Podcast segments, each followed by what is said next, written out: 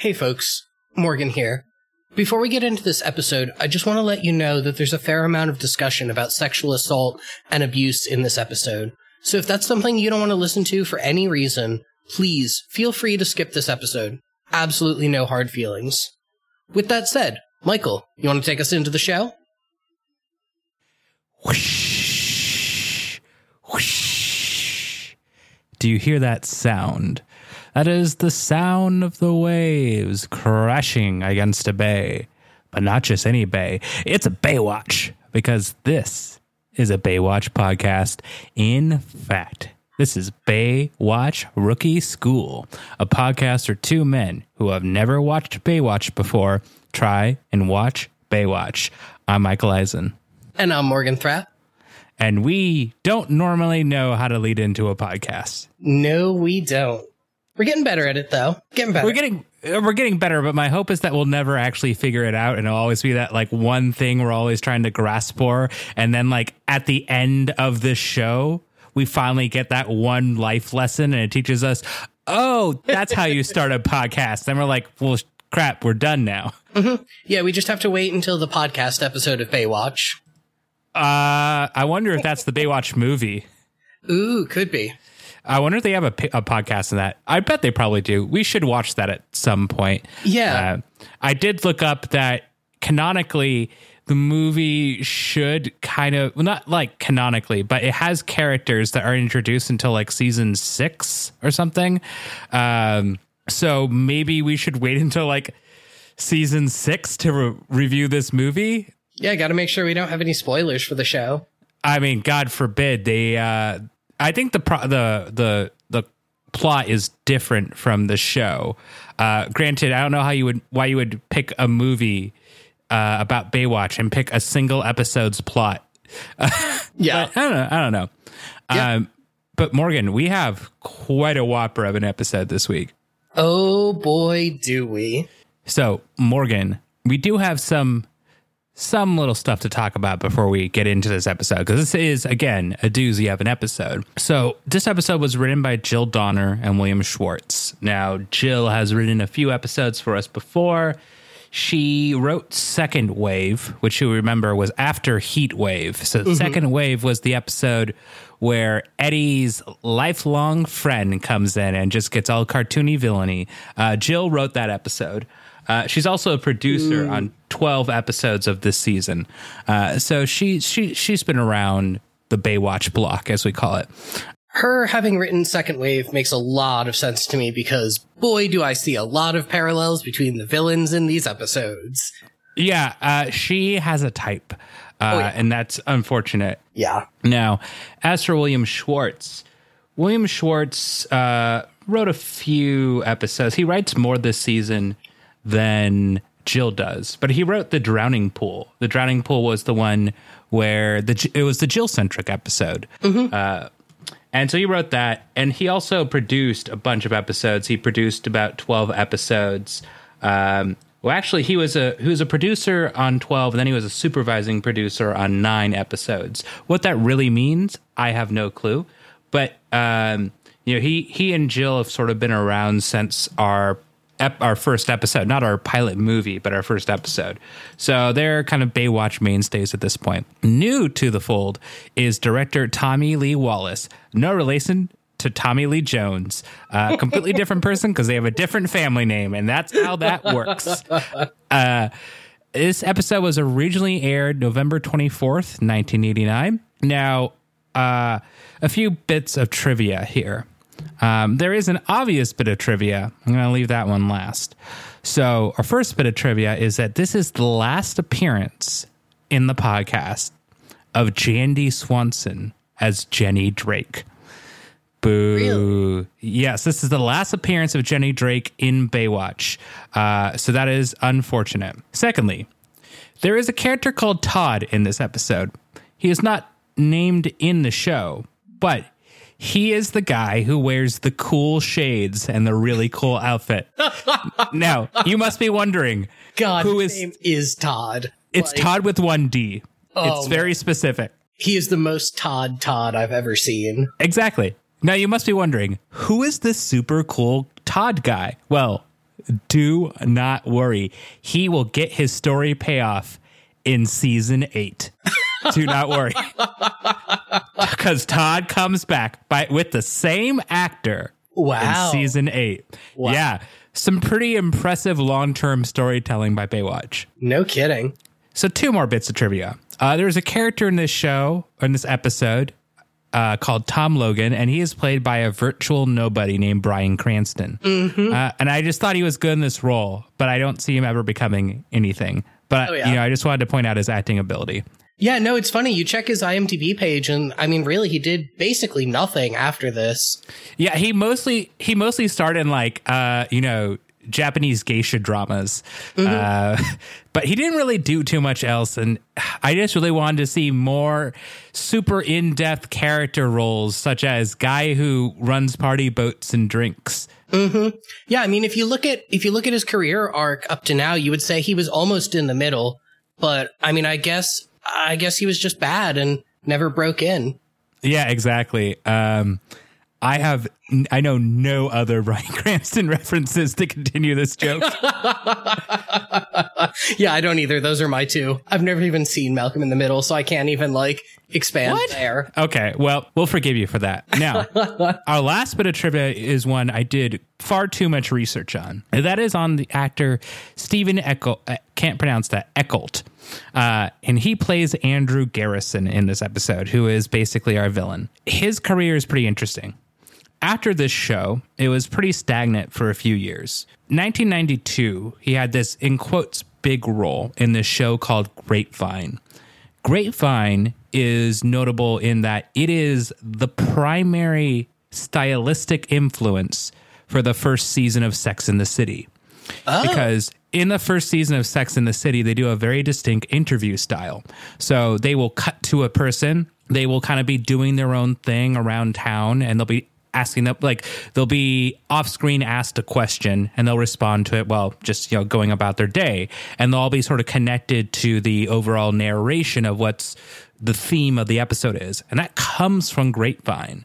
Um, now after the first season they mostly ditched that style uh, in favor of more um, direct narration from uh, sarah jessica parker.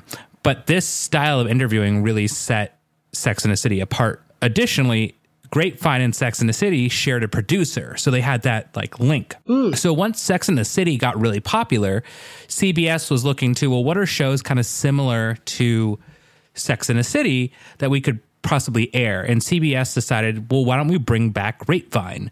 They decided to move Steven Eckholdt from like secondary or tertiary main character to main character. The problem was that this was in the year 2000. And in 2000, this style had already been done over and over and over, and people mm-hmm. were pretty tired of it. Well, it was the first of its kind in 1992. Critics just weren't into it then. So it was canceled. So the first season of Grapevine was maybe six episodes or eight episodes, and the second season was five episodes. So yet again canceled. About a year later, no, yeah, a year or two later, he had another starring role in the TV show My Big Fat Greek Life, which was based off of My Big Fat Greek Wedding. But it also failed pretty badly because there were a lot of TV show sitcoms that were based around like in quotes sitcom movies. Uh, and My Big Fat Greek Wedding was a huge success, but uh, Nia Vardalos was kind of a one hit wonder there, and it just didn't really translate. So most of the rest of his career are he had a few bit roles in Friends, and then The West Wing. Okay. Yeah. Okay, that makes sense. That explains why he looked so familiar. I did not look him up, but Yeah. I've seen both of those shows, so. yeah, he was in like six episodes of Friends, and I think he's in like twelve episodes of The West Wing. Um, but his most recent bigger role was uh, in the last decade. Was he was in like eight episodes of The L Word, um, not the re, not the the redo of the L word, but the original L word. So his career is pretty interesting. Like he's got a lot of connections to a lot of big people. This is pretty early on in his career, but it really fizzled. Uh, and I, we're gonna have lots of thoughts. I like his performance in this episode, but I it, it comes with some complicated feelings. I have a lot of thoughts about his performance in this episode and a lot of this episode. Yes. Uh, but that is for later. Uh, now we shall start, if you'd like to, Morgan, Yeah, with what actually happens. let's uh dive right into it. Boo. we open on a wedding party on a speedboat. The guy driving the boat is Bryan Cranston, Captain Logan, who is just chilling, drinking what I think is supposed to be a beer, but I'm not totally sure. It's a beer. really say one way or the other. But it's it's totally a beer, just like as we get to know him as a character. Oh, yeah. Um, and he's just kind of driving the boat and not super paying attention and the bride falls off the side of the boat into the water and the rest of the boat just doesn't give a fuck but luckily trevor's right there so he runs in and saves her and pulls her out of the water yeah. This, uh, this is a weird introduction. yes Um, a, f- a few things to keep to, of importance here. One is this is kind of defined as a power boat uh, throughout the episode, which signifies our never-ending battle against things with power as a prefix. You know, power skis, power boat. Um, but the episode is called cruise ship, and this is not a cruise ship. yeah you know that's a good point This is too small. i hadn't thought about that until you mentioned it Yeah, it's it's way too small to be a cruise ship. yeah Secondly, is they never fully address this, but his shirt is his. He has a shirt for his own business, and on it it says Logan's Party Animals. Uh, and I wish instead he had called it Logan's Heroes, so we could have done a Hogan's Heroes spinoff. That would have been amazing. But sadly, we don't get that. We don't get that. But this scene, uh, I was expecting uh, this to be more of a Trevor centric episode from this you know, scene, but but it's really not. It gets some good Trevor stuff, but not as much as I'd like. yeah he's only in maybe i don't know four or five more scenes in this whole thing and Yeah, role is pretty minor in all of this. Um, yeah, I agree. Like normally, whoever the establishing shot of the episode is on is who the episode focuses on. Uh, but not in this case, I guess. yeah. I guess they decide to subvert us with you know literary twists. Yeah, I'm sure that's definitely what happened. Yes, thank you, Jill Donner. Uh, let's see. Next up, we've got a scene of Shauni and Eddie are on the beach and they're talking about their dates. And Shauni is trying to make Eddie jealous by bragging up her new boyfriend, Andy. And then she's, you know, in the middle of trying to make Eddie jealous, or at least that's how it reads to me.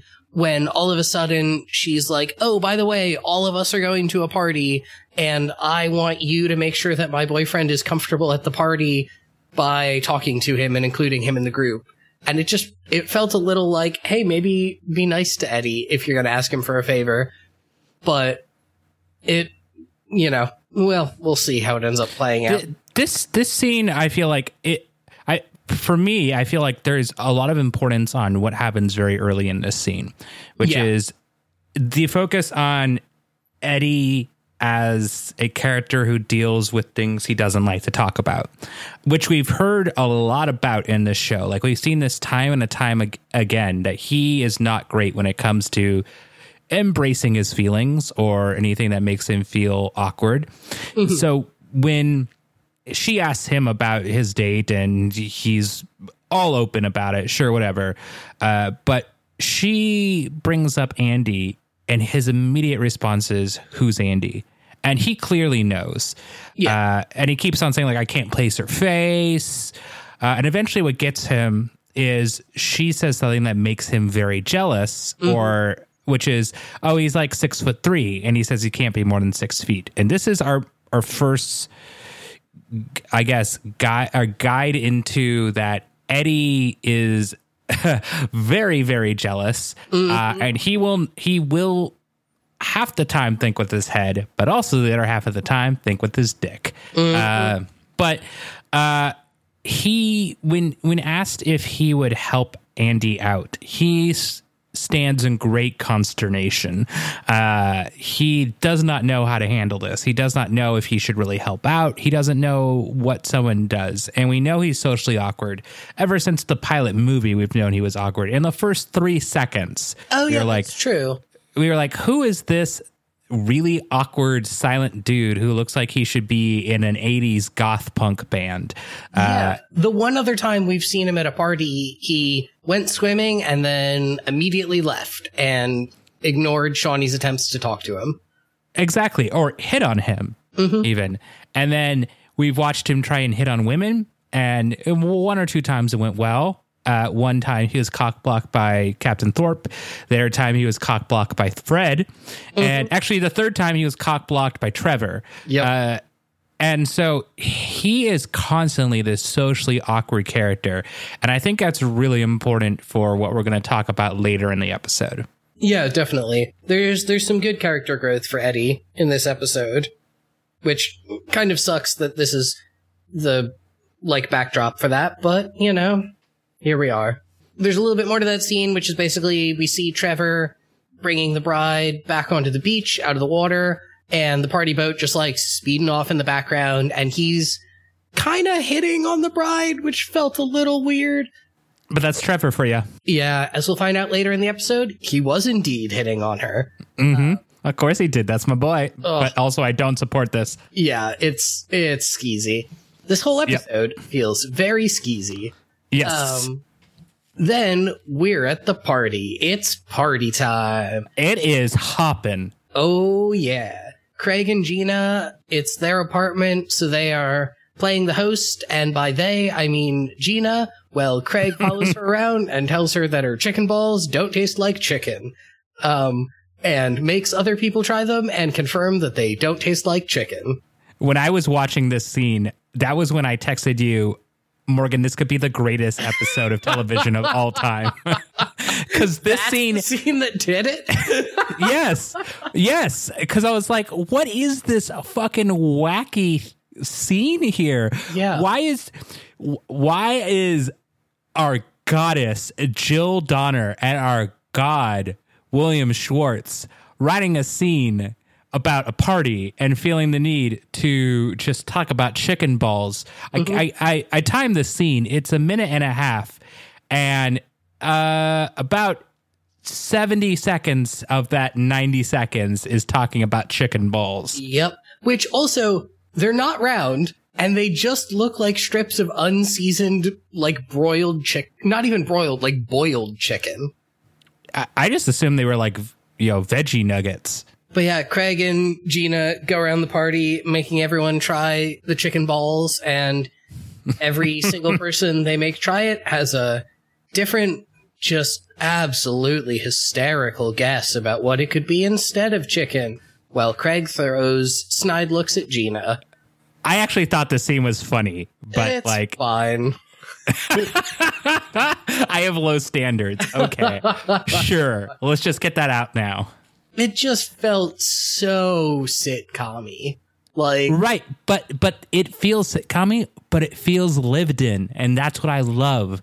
This I episode guess. feels like these are actual, like, putting the content of this episode aside, I can put aside for a moment that I am watching, uh, you know, people who have only had eight episodes to get to know these characters. That's true. They feel like people who have been either acting this role for years or that it's like a real fictional universe that has lots of background. Like I this they just feel real to me. And look, don't ruin any of my childhood. Don't ruin my life. This is my thing and I need it to stay sane. okay? If I don't have Baywatch, I have nothing. And this mm-hmm. is my bullet ball, okay? yeah. Baywatch, the show from your childhood that we just started watching two months ago. Is my bullet ball. Yes. Mm-hmm. Mm-hmm. Uh, Look up Bullet Ball if you've never seen it to Oh, our yes. to our listening Oh, audience. It is a sad yet hilarious series of events. Oh, yeah. Oh, it's sure something. Uh, at this point, speaking of sad, uh, Mitch shows up And Gina and Craig tease Mitch about how his date's not there and how, and he says, Oh, you know, my date just has the flu and it's, it's really going around. She's got a fever and I didn't even think I was going to make it. And he tosses a bottle of generic alcohol to Craig and then goes to talk to Jill and Eddie. And both of their dates also have the flu. Mm-hmm. Oh, that part was left out of my version. Oh, yeah. Yeah. It, they- it literally has him walking away and going, "Hey," and then uh, Craig going, "Veal," and then scene ends. Oh, no, there's a little bit more here. Um, the important bit is we get some setup for Andy later in the episode, which is that Shauni and Andy are kind of like off in a corner by themselves and like half flirting, sort of. And then mm-hmm. Andy's like, we should go dance. And Shauni goes, no, you know, it's not really the vibe. No one else is dancing. And he goes, no, no, we're dancing. We'll make it the vibe.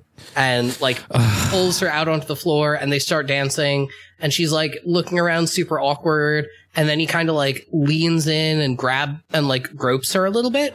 And then she like half teasing, half flirting slaps him. But it's, you know. What?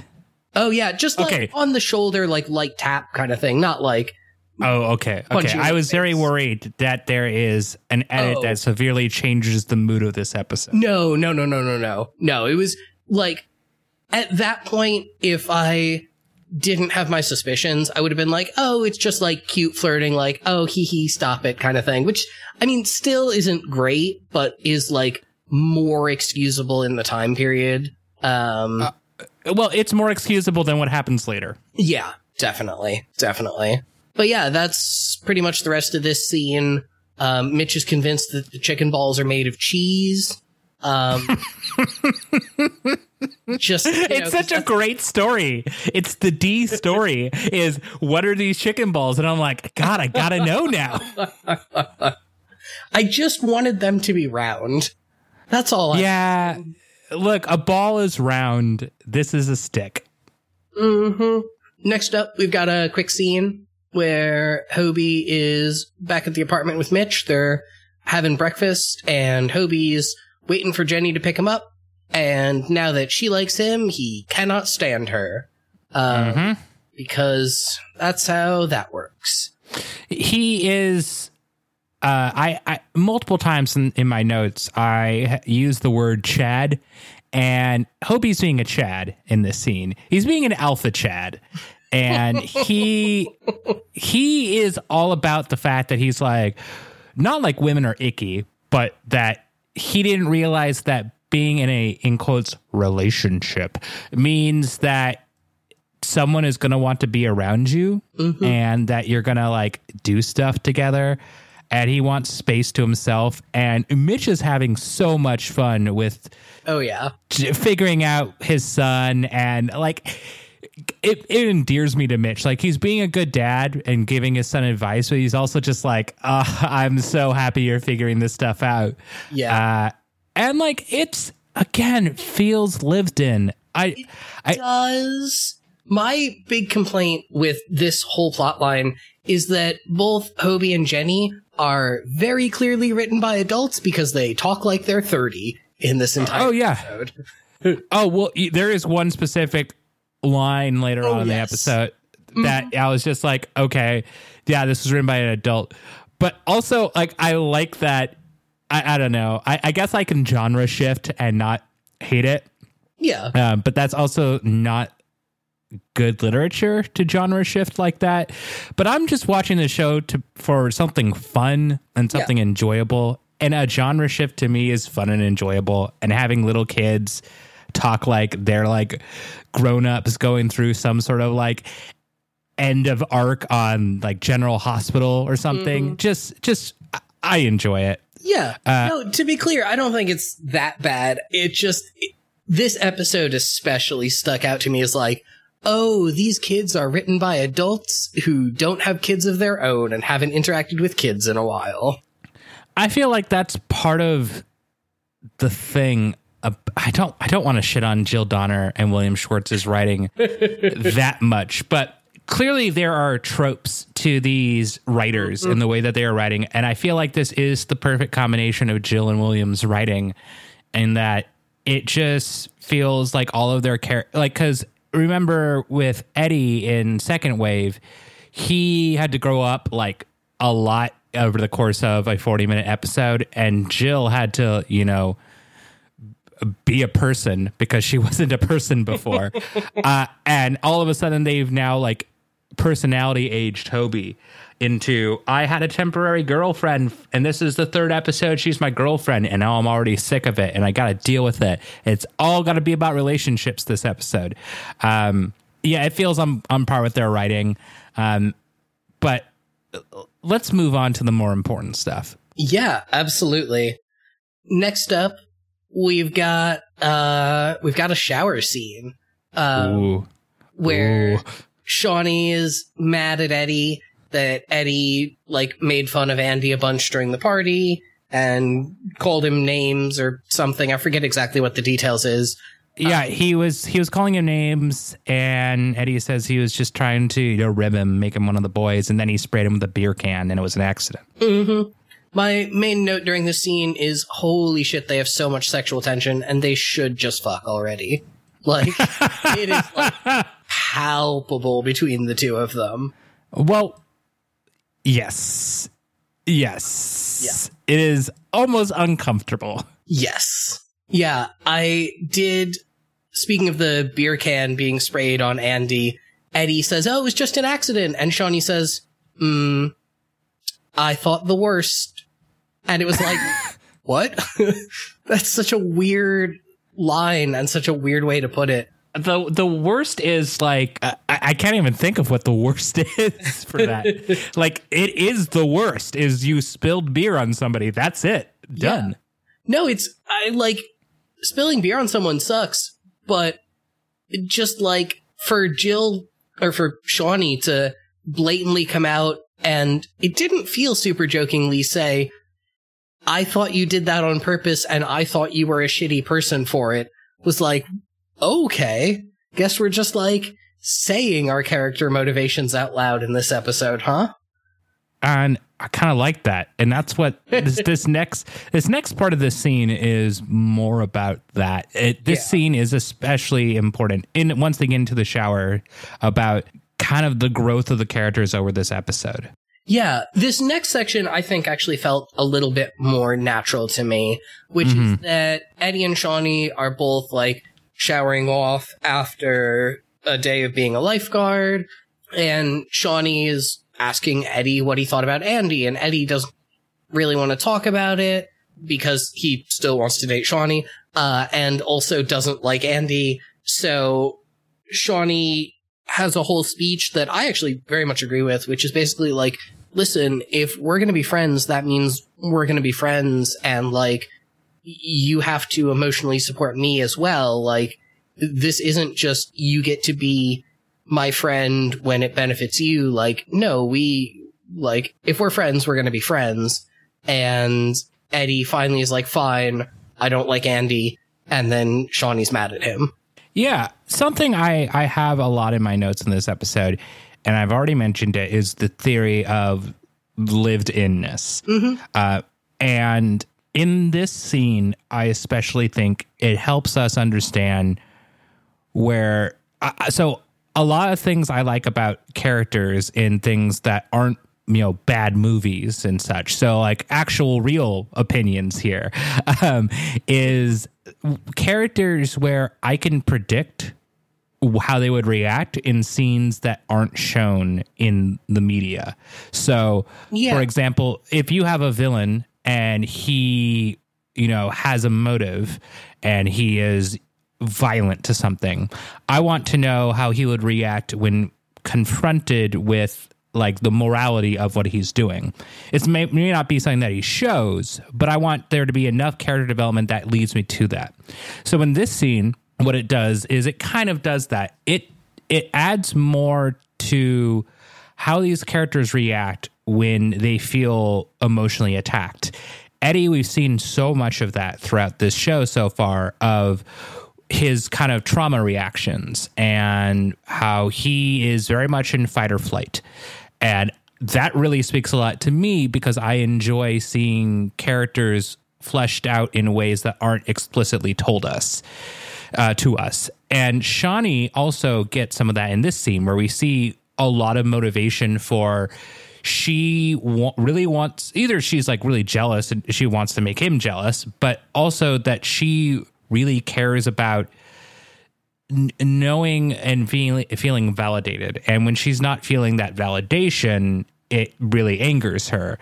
And this scene is just a perfect setup to again some really controversial stuff later, but it's a really good scene.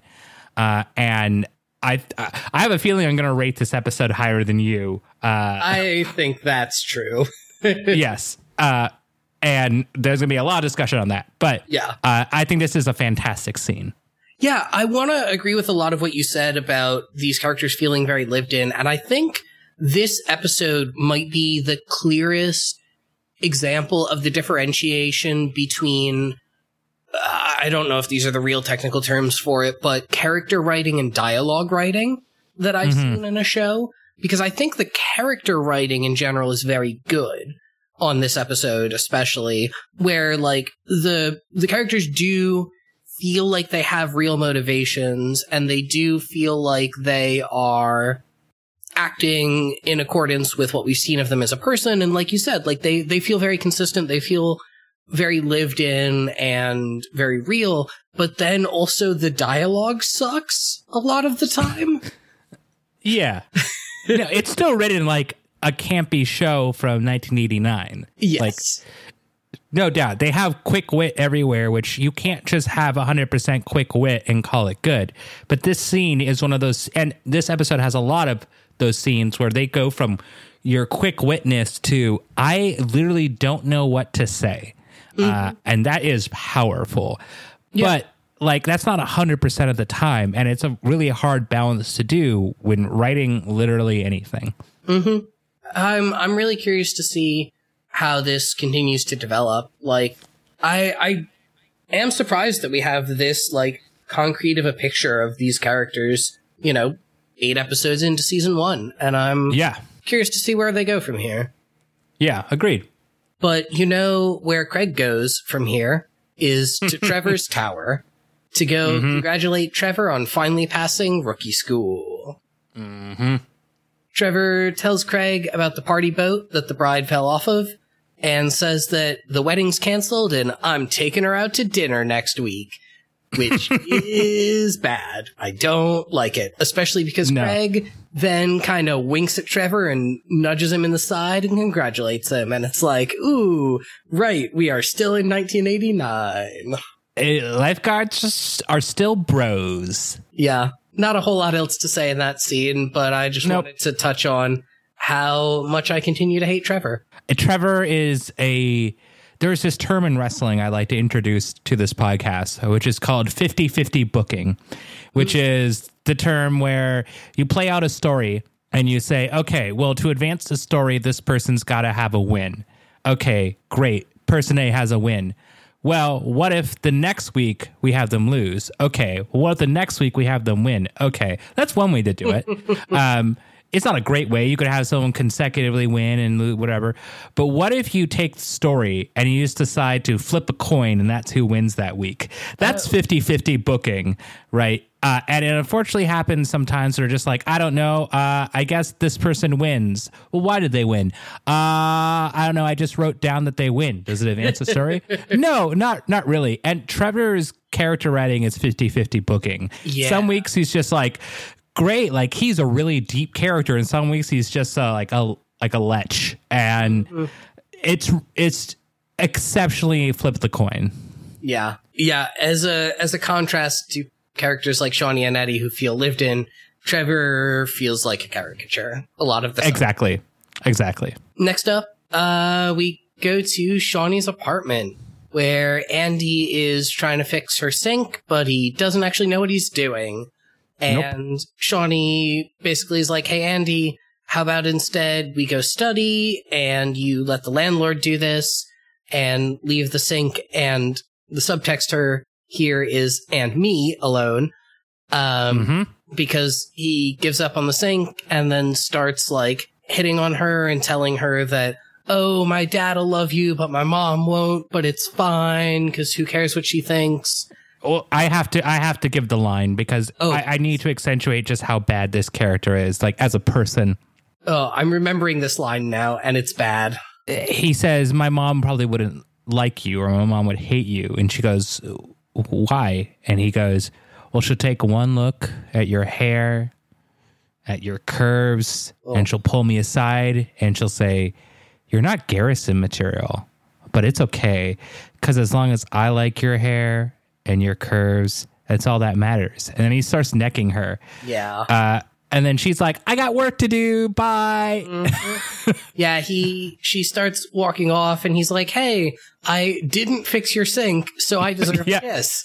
Um, exactly. and she says, "No." So then he grabs her and throws her around and breaks a bunch of shit and is just like super sexually abusing her. And Yeah.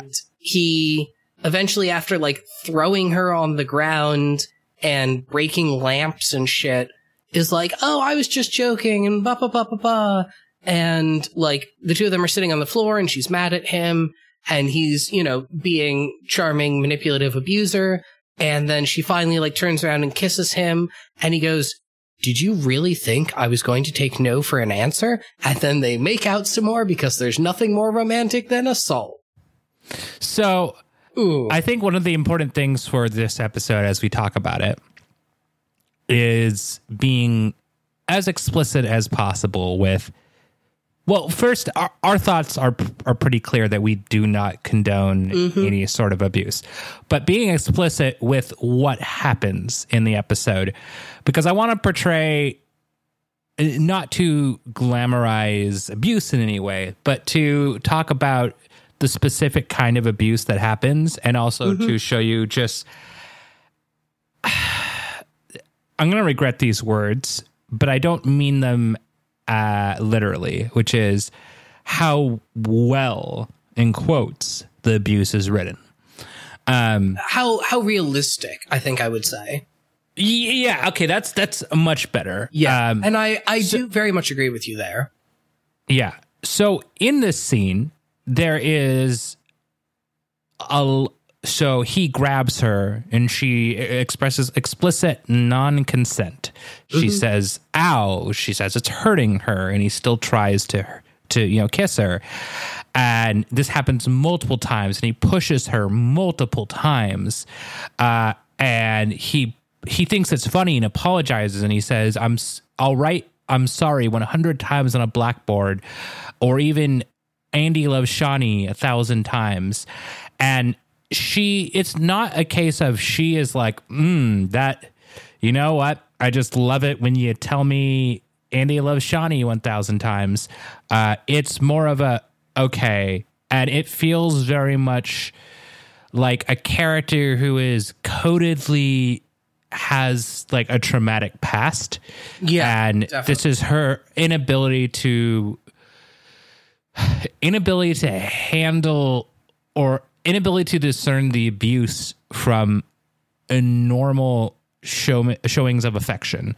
Um, that's a weird way to say it. Yeah, I I know what you mean though. Like it definitely it definitely feels like this is not the first time she's been through this and so she's I'm trying to figure out the best way to say this without This is a hard episode to talk about. But it, Exactly. it definitely feels like she's she's someone who feels at least the way she's written more susceptible to this kind of abuse maybe than you would expect from a character who we've otherwise seen to be like a fairly like self self confident person I would say and and obviously not that abuse can't happen to people who Right. are self confident but at least in like media portrayals and especially media portrayals from this time it it was i think i think interesting to see that contrast between a character who is who has been written as this like very strong independent character and showing how how that doesn't matter when you're in these like systems and cycles of abuse. And I think like as much as this is obviously like a, difficult topic and as much as this show has historically been very bad with this kind of stuff, Mhm. I actually think they did a surprisingly good job with this storyline. and that is why hint hint i'm going to have some more positive views of the episode uh, because i don't know if the context is there for you of just how bad a subject like this was written in the early 90s or late mm-hmm. 80s that this stands out. And even in some shows in 2020 Oh, yeah. don't have the forethought to have a character who is written and introduced to us as a strong character suffering a flaw after writing them as strong and then continuing to write them as strong. Because we see so much in media of women are weak and here's the thing that makes them weaker and then they continue to be weak that something else seems like out of the norm seems like a blessing uh, in a weird way uh, it doesn't seem like it's obviously a show about lifeguards and it's not perfect in its portrayal but it's it's pretty fucking good. Uh, I mean, and it clearly knows what it's doing. Like my subtitles here, which are official subtitles from Amazon, uh, why after he says you would think I was going to take no for an answer, the next subtitle is ominous music plays. Like they know that this is bad, and we know throughout the episode that this is supposed to be bad. Uh, it's a real abuse of power. Yeah. and I think that really helps that they know for sure 100% that this is all bad. Yeah, I agree. I think it makes a big difference that the show never tries to portray this as a mistake or as a gray area or as, oh, you know, she's just playing hard to get and like whatever. Like they, the show's point of view pretty unequivocally like condemns the actions of this character, which I think, I think also play to its advantage a lot in terms of handling it better than they've handled mental health in almost any episode. Yes. Uh, but there's a lot more to talk about, especially with this storyline, but in this episode. So let's move on. Yeah, next up we get um a pretty major tonal shift. Um which happens a lot throughout this episode and uh never quite feels right. Yep. That's what happens when you contrast your sexual assault plotline with a plotline about a party boat. Woo! Mm-hmm. Um, speaking of that party boat, we've got Craig going to talk to Captain Logan, who again is Bryan Cranston. Um, and seriously, he's great in this. Like, Oh, yeah. he, he's so good. Um, it really makes sense why he became as big as he did. Wait, he did other things? Well, I mean, Not as big as this, right? yeah, yeah, of course. No, I mean, this was the peak of his career. Okay, okay. I just I just want to make sure. I, I don't want to feel like I I'm getting FOMO here. Right. No, when I say got as big as he did, I mean how, like, when everyone thinks of Baywatch, the first person they think of is Bryan Cranston in this role, and, like, all the Baywatch posters had him front and center on it. I thought when you said as big as he did, you meant that he got like really into like bodybuilding.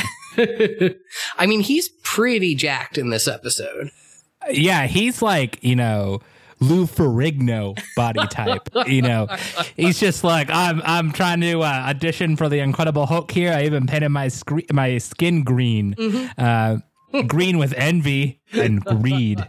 Because you know what, Tom Logan is all about the money, and Craig tells him, you know what, you should take it easy there, and he's like, you know what? It's a way to wreck an engine. Hmm.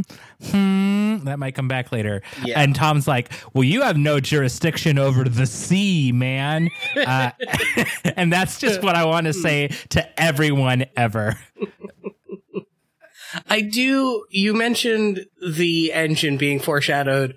Um, this show does a lot of does a lot of foreshadowing. This episode especially, but almost every episode is very convinced that unless they set something up mm, eight to ten times, they are not allowed to pay it off.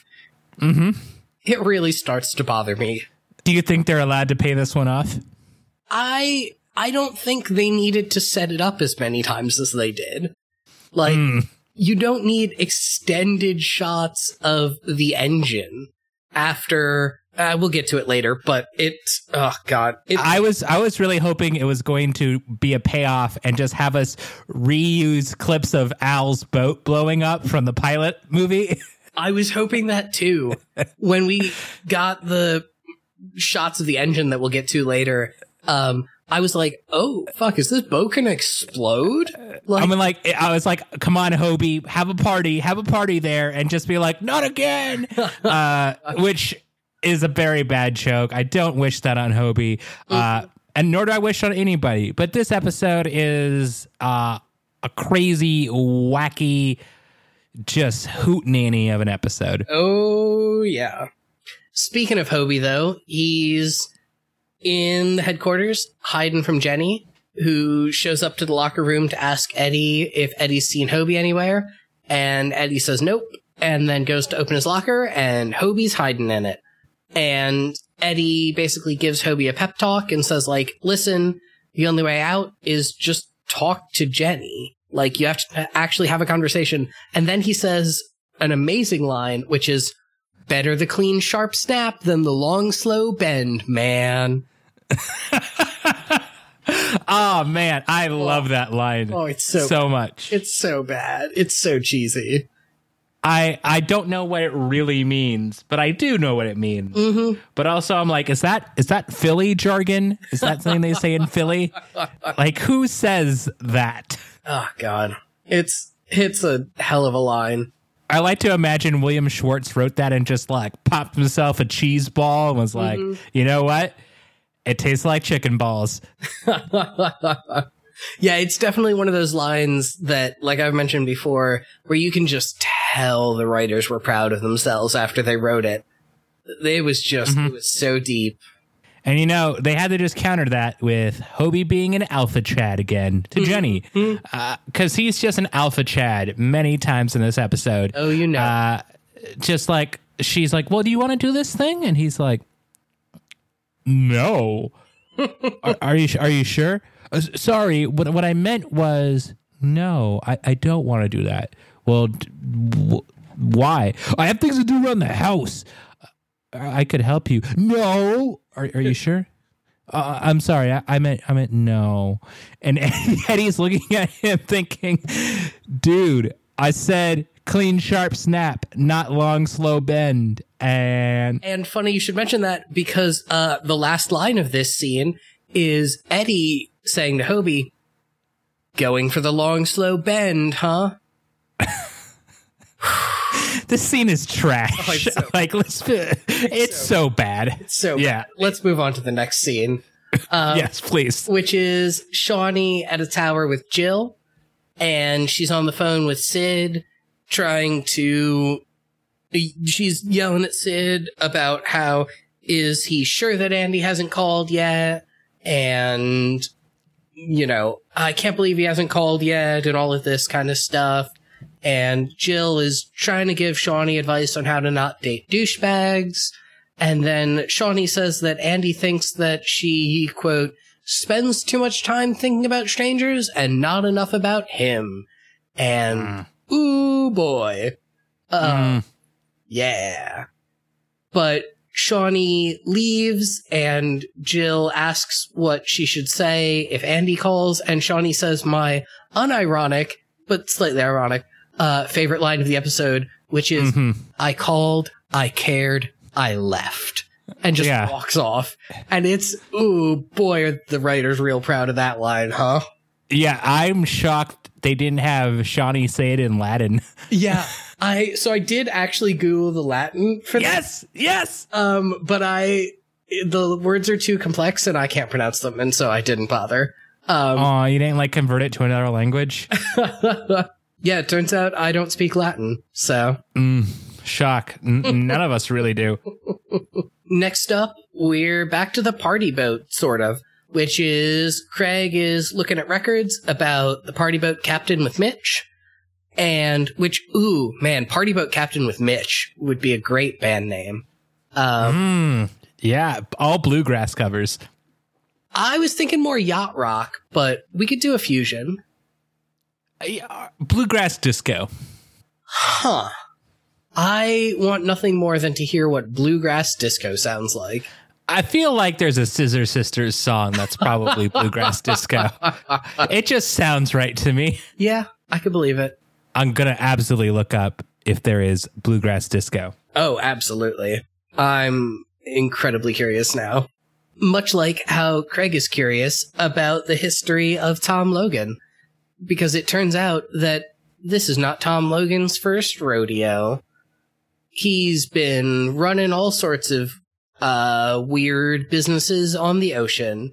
Previously, he was running a parasailing operation, and apparently it meant that the lifeguards were pulling like multiple people out of the water a day, and so eventually Tom Logan got shut down. So Craig says he's gonna go grab a rescue boat and go watch the party boat to make sure they don't do anything, which I don't love. Um, but you know, so be it.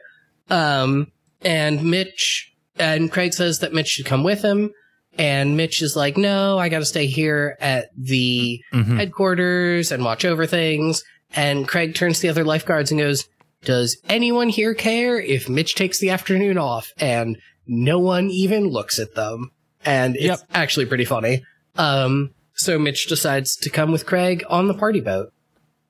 So before we go to the next scene, which is uh, a very, very big tonal shift, Oh, I want to, I want to, I want to hype, uh, not hype us up, but I want to get us at least something positive before this scene. Mm-hmm. Which is actually, I did a quick Google search, and there is some bluegrass disco. There is uh, Tennessee Waltz Country Bluegrass Disco by Joel Diamond, and then there is also Saturday Night Hay Fever. Bluegrass artists perform disco hits. It's a nine song album from 2002 oh of shit. covers of Night Fever, Staying Alive, Mamma Mia, How Deep Is Your Love, Never Can Say Goodbye, I Will Survive, Tragedy, Funky Town, and Rasputin, all by bluegrass bands. Damn. All right, you're gonna have to send me a link to this. I don't, I don't even know if there's like, I'll have to look hard for a link to it. I just found the Discogs page for this, Oh, okay. but if I can find this, Oh, we are I will. we are searching it out. Oh, absolutely. Uh, but I wanted to provide that because this next scene is this is the start of where I think this episode went from. We were talking very seriously about it, but like it it ramps up in how serious this is from this this point on. Yeah, this is this is where it gets real dark. Um Yes. and yeah. Uh, Just so you know, Morgan, Mhm. I can get you a physical copy of this by next Thursday. Oh god. I can even get it for three bucks used, or I Oh. can get it Oh my god. with as good quality, or I can get it for fourteen bucks new. oh my god. If I had a way to Yeah. play a CD. Ah, damn. Uh oh, you know, I think my car has a CD player. Yeah.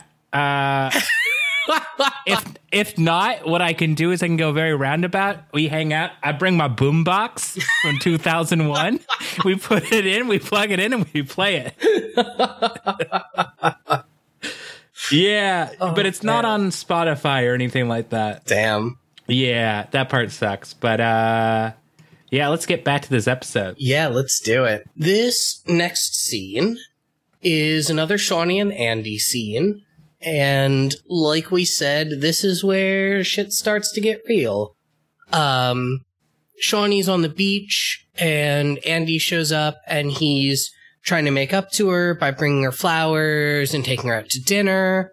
But Andy didn't call her all day, so Shauni made other plans with Jill, which, you know, because she's an adult and Andy doesn't control her life.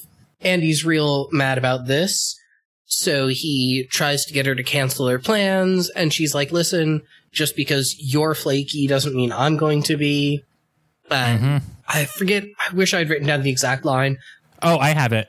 it's just because just because you're insensitive with my feelings doesn't mean I'm going to treat Jill that way. Yeah, yeah. Which I thought was actually a pretty good line. Line of the century, right there. But yeah, he's trying to get her to cancel her plans, and she won't. So she gets in the car. Okay, so no, she actually doesn't get in the car. What happens is he pushes her into the car. Right. She is not consensually get into the car with him. In fact, she, sh- as you said, she's supposed to have plans, and he says he grabs her and says, "I don't want to fight and I don't want to play games, but I want to be with you tonight." And then uh, when she says something like, "I'm not going to do this just because you want to, because you want me to," he says, "You bet, get in," and that's when he pushes her. Right. Yeah, I couldn't remember if she got into the car voluntarily or not, but yeah, that that does check out. And then basically once he puts her into the car, he like vaults over top of this convertible into the driver's seat and she like goes for the door and he locks her in and then she's trying to get away and he punches her just right in the face. Um, and it's, yeah, it's hard to watch in part because sexual assault is obviously like a difficult subject and never a fun thing to watch. But also, and I really don't mean to make light of this, but the way it's shot is very goofy and it really, it really just struck me in this moment of like the way, I don't know, the way the shots are framed and the like weird cuts they do and the little bit of slow motion they do on the punch. It just, it felt so odd to me. They don't.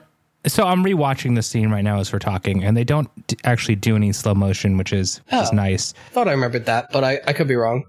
No, you just you just slow motioned it in your head. uh, but you're right about the framing of it. Uh, The thing I can most relate it to is everything is staged like a play. Yeah. Uh, they're very much it, they're very much in um, you have to I mean you're the th- you're the theater guy here so you know correct me if I'm wrong but they're very much staged in like here is the placement of me so that you can have eyesight of me at all times yeah. and it's very much like I'm right in front of you. Here's a background wall. Here's our one item in the shot. Mm-hmm. It's just like they have like a you know like a a brick wall behind them. Uh, it's a very sparse scene, especially from before they were on the beach cuddling or whatever. And yeah, it's just it's it's kind of different. Uh, and the scene is also very odd because it and he, like he slaps her and then um it ends with him like just clearly hyperventilating but not like in like a oh my god what did i do? but like i'm still angry hyperventilating. And she's extremely shocked and like doesn't know what to say doesn't know what to do uh which fair. Yeah. uh it's weird because this is the part where I expected Baywatch to cut to something really goofy, but instead, what they did is they cut to Eddie coming to her apartment, and her apartment is god awful gaudy. It is the kind of green that exists in like a Terry Gilliam movie, or like the green that Gumby is made out of, and um, but he comes to her door and he he has her mail and he says he wants to talk to her, but she doesn't. She doesn't want company, and uh, so he drops her mail and then waits outside her door for her to open it because he's a creep. Uh, and we see this bruise on her face, and that is like it's two scenes kind of as one. yeah. And this I was not expecting. I was I was really not expecting this show to do the to do more physical violence after the you know all of that before. Like I didn't expect it to escalate from here. Uh and I there's no way to say I was a good shocked uh because that's not a good thing. But I was and I can't even say I'm impressed because that's also a bad connotation for this. But I think it's reasonable to say that we, I mean, I can't speak for you, but I feel like we were both pretty surprised by how realistically this plotline was portrayed and how how well written it was. Yeah. We keep on saying now that we're the biggest Baywatch fans on the planet, um, how impressed we are with this show at times. And this is another one of those situations where I am just floored by yeah. my expectations going in and what they actually delivered. Uh, and also going back to something we said earlier on the podcast that I was reading into how uh, the female viewership was higher because it promoted strong women. You mentioned earlier you can be strong and still have trauma happen to you. And I think this episode's a really good signifier of that. And it definitely, in, in my opinion, portrays Shauni as strong um, Yeah. as we go through the episode. Uh, but this scene, it was, I didn't expect it on our little lifeguard show. Yeah. Yeah. I think I think my general feelings about this whole plot line to to spoil a little bit for later in the show is that I think it was well written, but I think I wish that they had used this good writing juice for a better plot line. Like Oh, there's some parts of it that also we'll get to. Yeah. That, um, I just, But- I think it sucks that the best writing we've seen in this show consistently are when characters are being abused and, and often women. And like, yes, the show always frames it as like, this is bad and don't do this. But it would also be nice to just like see a positive story about a woman in this show, which I don't feel like we've had yet. No, hmm, I'm trying to think. No, uh, we haven't had that. I mean, there is the moment. Th- there is some good writing that doesn't involve explicitly, you know, women, but the best of it does. Yeah. Uh, Yeah, I think the I think the closest we've gotten to a positive story involving a woman is the the bank robbers. I was going to say Gail. yeah. Yeah, the problem is she's such a background side character. Yeah, I guess. Well, I mean, in the early ep- first few episodes, it's her- her ability to tell Mitch, you know, to basically back your dick off, uh, is powerful and it's good. And depending on what your like your bias is, like hers deciding that Hobie should stay, you know, in California or go with her, uh, it does have a positive outlook in the end Yeah. Yeah, I would agree. but this is you know completely different and we have so much more episode to get to hmm We mentioned earlier how surprised we were that the punch didn't immediately lead into another wacky scene on the party boat. And it's because, uh, it's after this dramatic moment of Shauni's black eye that we lead back to a wacky scene of the party boat. We're back on the party boat and, uh, Tom Logan is still just drinking and chilling while the partiers try and throw someone over water who clearly does not want to be thrown over water or overboard into the water. And but Bryan Cranston does a great job of drinking like this guy has a future oh, uh, but it's never going to happen because we're in the future and we know he never goes anywhere hmm We have the rescue boat with Craig and Mitch. They're following this party boat. And then we cut to a shot of the engine where, where ominous music plays. And then we cut back to Tom Logan, who sees the rescue boat and just kind of like waves and is like, hey.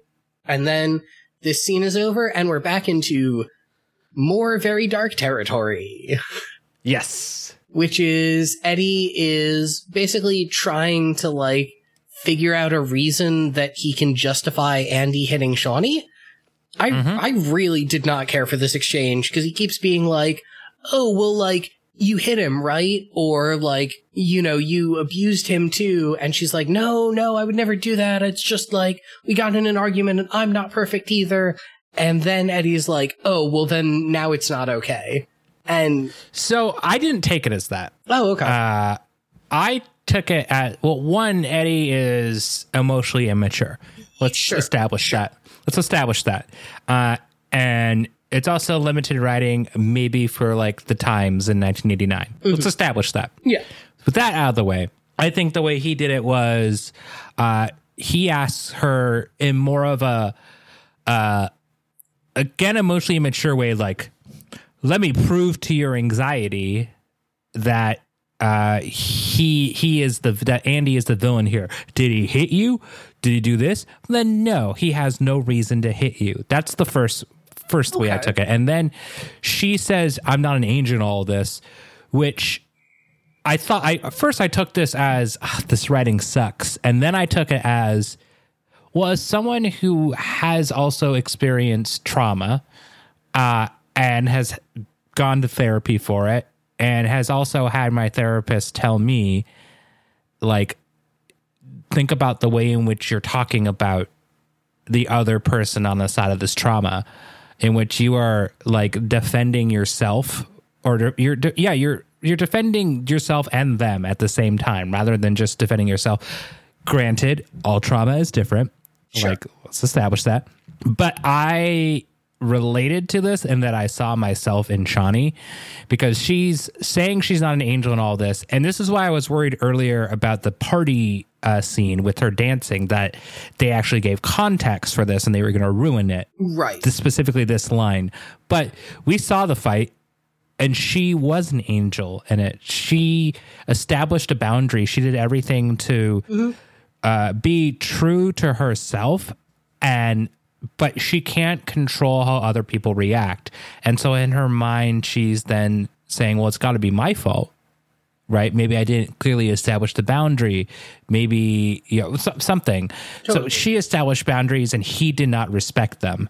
And so, in her mind, she is defending herself to also prove that maybe she's not horrible. I don't know. So I saw this as really well written if I'm looking very deep into what they're saying. If you take it on the face level, it's really bad writing. But that's why again I go back to the the lived inness of these characters because I have to think about the deeper context for them and then I it changes the way I'm perceiving the writing. Yeah, I think I think I agree with most of what you said, and I think your reading of of Eddie's dialogue, when I think back on it, does does also make sense. It wasn't how I initially took it, but I I definitely see that reading, and I I don't I don't think that the scene doesn't support that reading as well.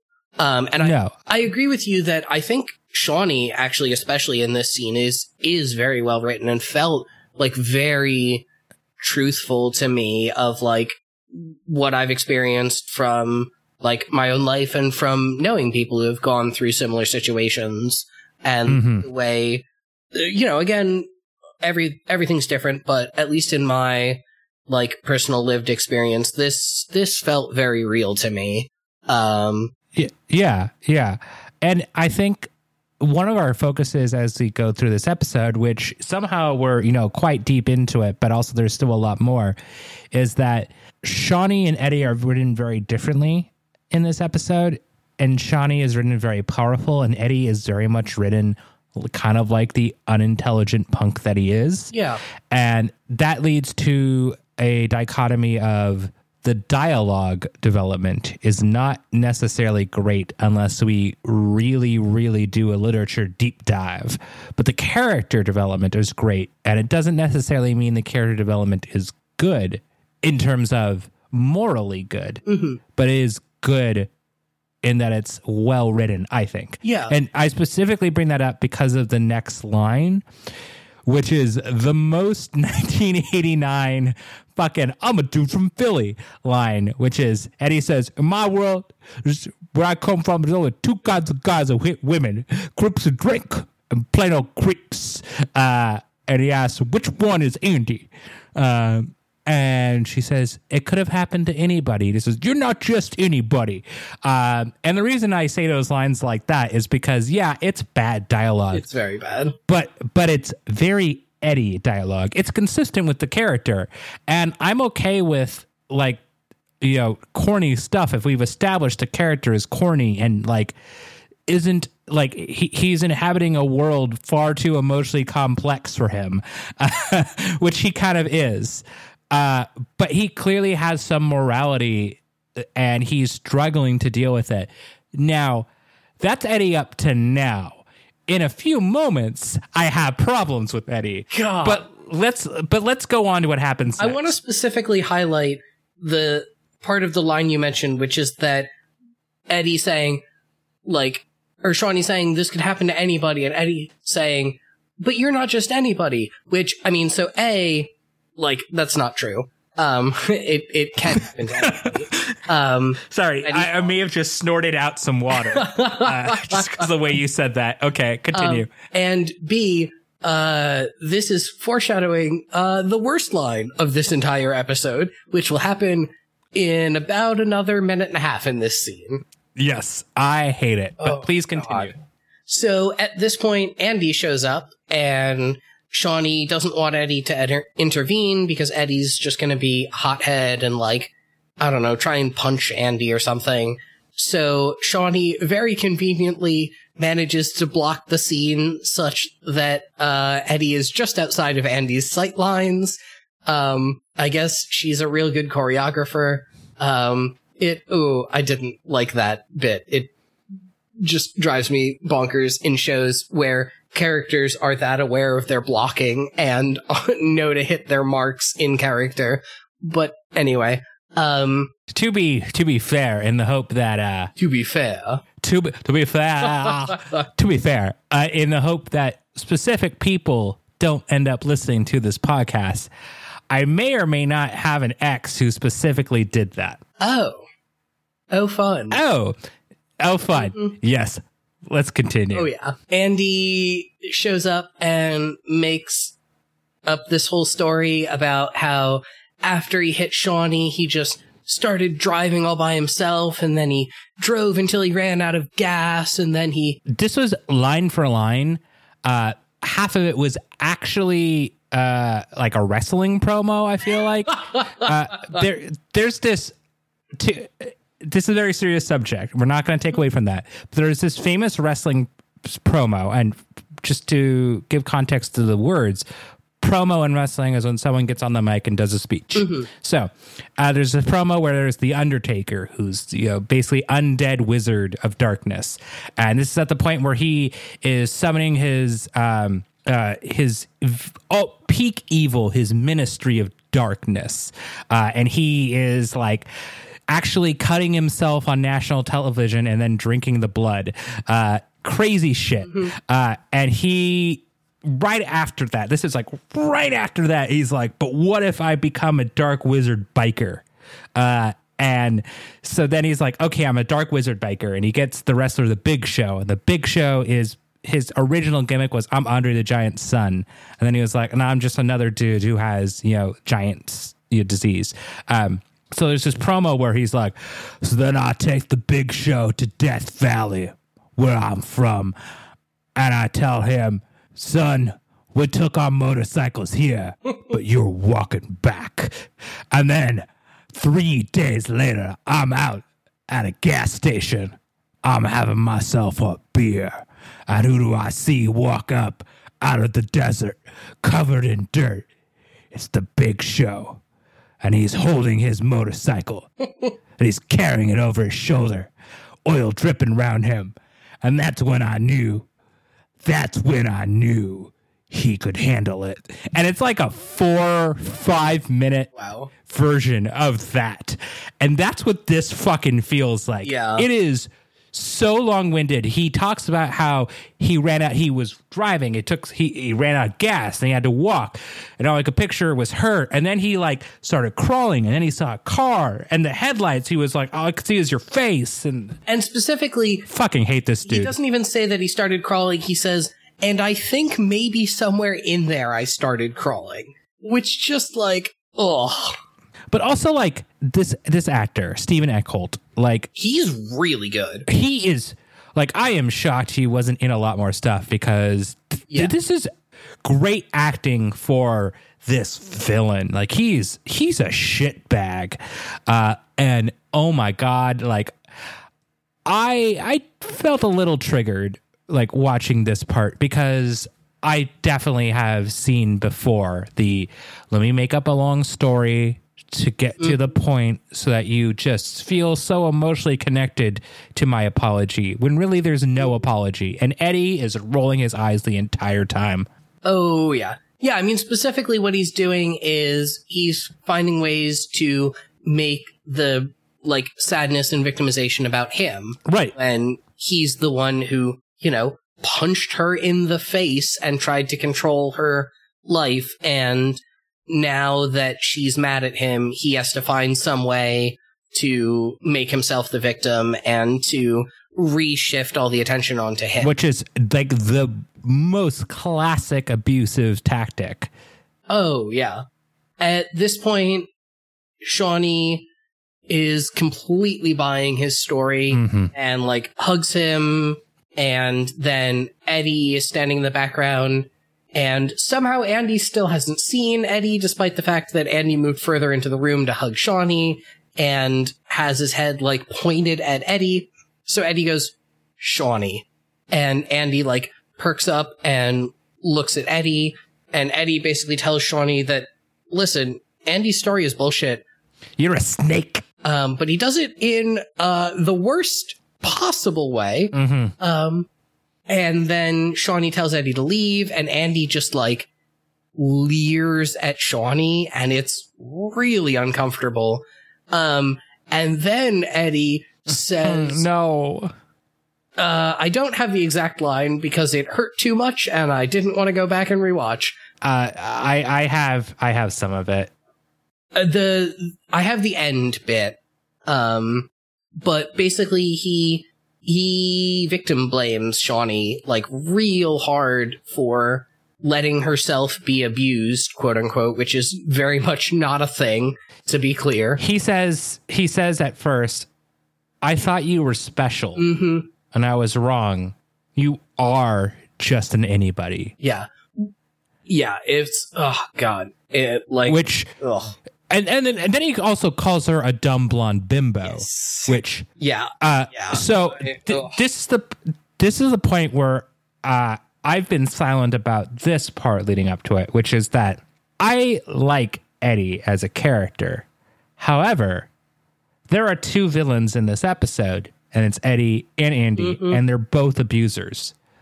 Uh, and the difference is that in 1989, especially, it was easier to show a character like Andy and say he's evil. You can show Emperor Palpatine from Star Wars and you can just say, that guy's evil. He shoots lightning at people. Mm-hmm. Darth Vader, he's, you know, clad in black and, and kills people. He's evil. But what you couldn't necessarily do was show a character who has these moments of weakness and still cast him as the villain. Um, you can, I guess, now uh, at times, but they people still don't like to do it. But in reality, if you do something like that that's abusive, like you still did something abusive, and it's not the first time that Eddie is also shown to uh, just not make great decisions. And I think it's partially due to him being emotionally unintelligent and not knowing what to do with like his trauma and his fear and anxiety, so on and so forth.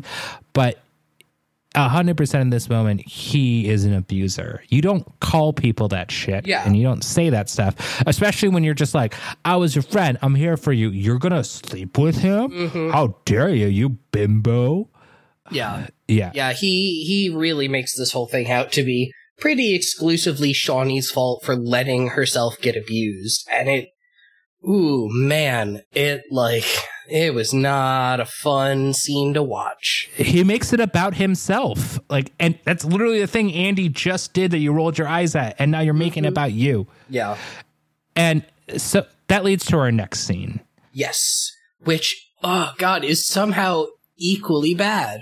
Um Yeah, yeah tell tell us about it, Morgan. yeah, next up we've got shirtless Eddie punching a punching bag. Uh, Uh, sorry, a speed bag. yes, a speed bag.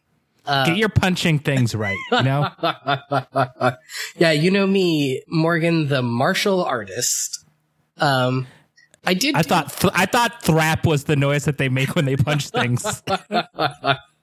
I did do one summer of Aikido. Um, Ooh, ooh. Um, it was fun. Mostly, we just played with uh wooden samurai swords and like uh whatever the Aikido name for a quarter staff is. I bet it wasn't as fun as my summer at uh, the School of Rock, where all I learned how to play was the African djembe. Which I may tell that story sometime on this podcast, but it is It's it's a good one. on one hand, uh, one of my friends has referred to it as if I hadn't heard every other story about your life, Michael, I would say that is the most Michael Eisen story possible. But somehow it is equivalent to like 50 other stories about your life that are wacky, like super wacky. Uh, but I would love to tell that story sometime. Anyways, uh, it's a speed bag. It sure is. Um, I am literally just now learning that term, but I trust you. Um, Mhm. so Eddie has the most overplayed routine I've ever seen of being fed up and angry. He, oh god, his acting in this scene is so bad. Just like, it's so bad, and I don't understand it. Like, he's never been a standout actor, but he's never been particularly bad, and he is Mhm. so bad in this scene. Um, Mhm. but yeah, he's he's punching the speed bag, and then he goes out to the sink and like splashes water on his face a couple of times. And this is intercut with shots of Craig trying to work on his lawyer papers, but he can't focus because Eddie's punching the speed bag. Um, punching the speed bag feels like it should be a euphemism for something, but I don't know what, and I don't want to. Um, It's what you think it Yeah. is. no, it definitely is. Um, so Eddie dunks his entire head in the sink and turns on the faucet. Um, okay. And so Craig finally at this point gets up and asks what's wrong. And Eddie says, and I quote, women, go figure. But before we before we go to the next part, I should just add that the whole time Eddie is punching the speed bag, right? There is this poster behind him. It's of a serene lake with a small little waterfall and some trees, and it says, "Life is a process." and, and I can't think of like a more unfitting poster for the emotional weight of this scene than that. I did not notice that poster, but that is great. It is. Uh, sorry. Anyways, yeah, he goes, "Woman, go figure." Um, I'm just writing down punching the speed bag as the title for this episode. Um, yes. So yeah, Craig asks what's wrong, and Eddie says that just terrible, terrible line of women, go figure. And they have an exchange where basically Eddie is mad at Shauni for allowing herself to be abused. Like it's, it's pretty explicitly stated. Um, and Craig's advice is you should just not get involved and instead walk away. Well, it's worse than even that. Oh, it, it gets it gets worse from there, but it starts off as like just don't even get involved.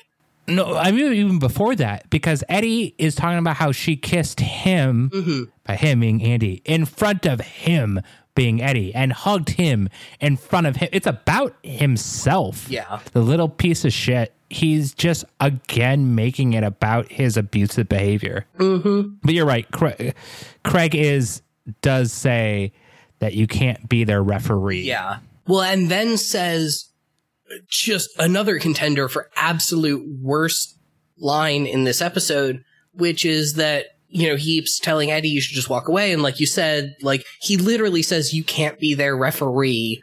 Who, man, I don't abandon your friends who are being abused. Uh, just like a pro life tip. Exactly. Um, Which, by the way, this is a good point to interject in the pockets and say thank you, Morgan. yeah. Nah, anytime, man. Uh, but uh, I'm assuming the next line is going to be the line you're referring to. Craig says finally that, oh, Eddie, you should just leave the two of them alone and just hope that she starts loving herself as much as you love her. It's comical how bad this Oh, line is. so it's bad. so bad. And then Eddie, Eddie asks, what do you mean? And Craig says, lawyer's hunch. And if this show had a laugh track, the laugh track would play. And it's very undeserved because this whole scene fucking sucks. Bazinga! Oh, God, yeah. It's it's this this scene was. Uh, I, I hated it. I hated Yeah. it so much. if they removed Eddie from Shauni's sections in this episode, it might be better. Uh, but yeah, this this this part was oh, it was so Yeah. rough. It was bad. And next we get to a scene with some more bad writing, um, which is that Hobie's on the beach, just kind of chilling. uh, when Jenny catches up to him. And then they sound like a 50 year old couple who are going through a somewhat amicable divorce. And it specifically opens with Hobie saying the line, Jenny, we have to talk about our relationship. And she's very mm-hmm. confused. This whole scene, I mean, oh god, they they're supposed to be, what, 12, 13? They sound 30 at a bare minimum. I think it's partially. I, I, I, my hope is that Mitch gave him some off-screen advice and told him what to say, and he's saying verbatim what Mitch told him. Possibly, but Jenny, Jenny sounds the same. Uh, uh, same dad. Yeah, they the same dad. Ooh, no, they don't. No. No, oh, yeah. no, no, no, no, no, no, never, no, no, never mind. No, not taking this podcast there. Uh, but Jenny has my favorite line of the episode uh, in this scene. Yeah, which is she says, "Hobie, I, I don't understand. It's not like we're going steady or anything." Yes. Which, what does that mean? You're 12. What the fuck? yeah. Who? Jill, Donner, William, Schwartz, stop this. Yeah. No. Yeah. uh, This scene ends with uh with Jenny suggesting that the two of them take a break and Hobie's just not into it. and she sad runs away. She like Yes. full on like Mad TV Stuart character runs away, flailing. Uh, it is. It, it's the kind of run you also do when you're like, I gotta poop. I just gotta get to the bathroom like five seconds ago, and she's like, "Let me make a mad dash for it," but also like, let me let me throw them legs up to get you know Oh yeah. the perfect stride each time. I, I I always feel a little bit bad, you know, making too much fun of child actors because like they're kids, whatever. But yeah, um, their blocking in this scene and the later scene with Todd is bad. It's very bad. No, no, no, no, no, no, no. The scene with Todd is perfect. Shut up. the scene with Todd is so perfect. I will not have you besmirch oh, that. God, it's but so but this scene is okay. yeah, it's oh god, they just they just sound they sound so world weary and like this is the like Wouldn't you? The lifeguard life is hard, even as a junior lifeguard. Yeah. But it, it sounds like both of them have been through this like 20 times before. Like, They also. th- okay, so another wrestling reference here.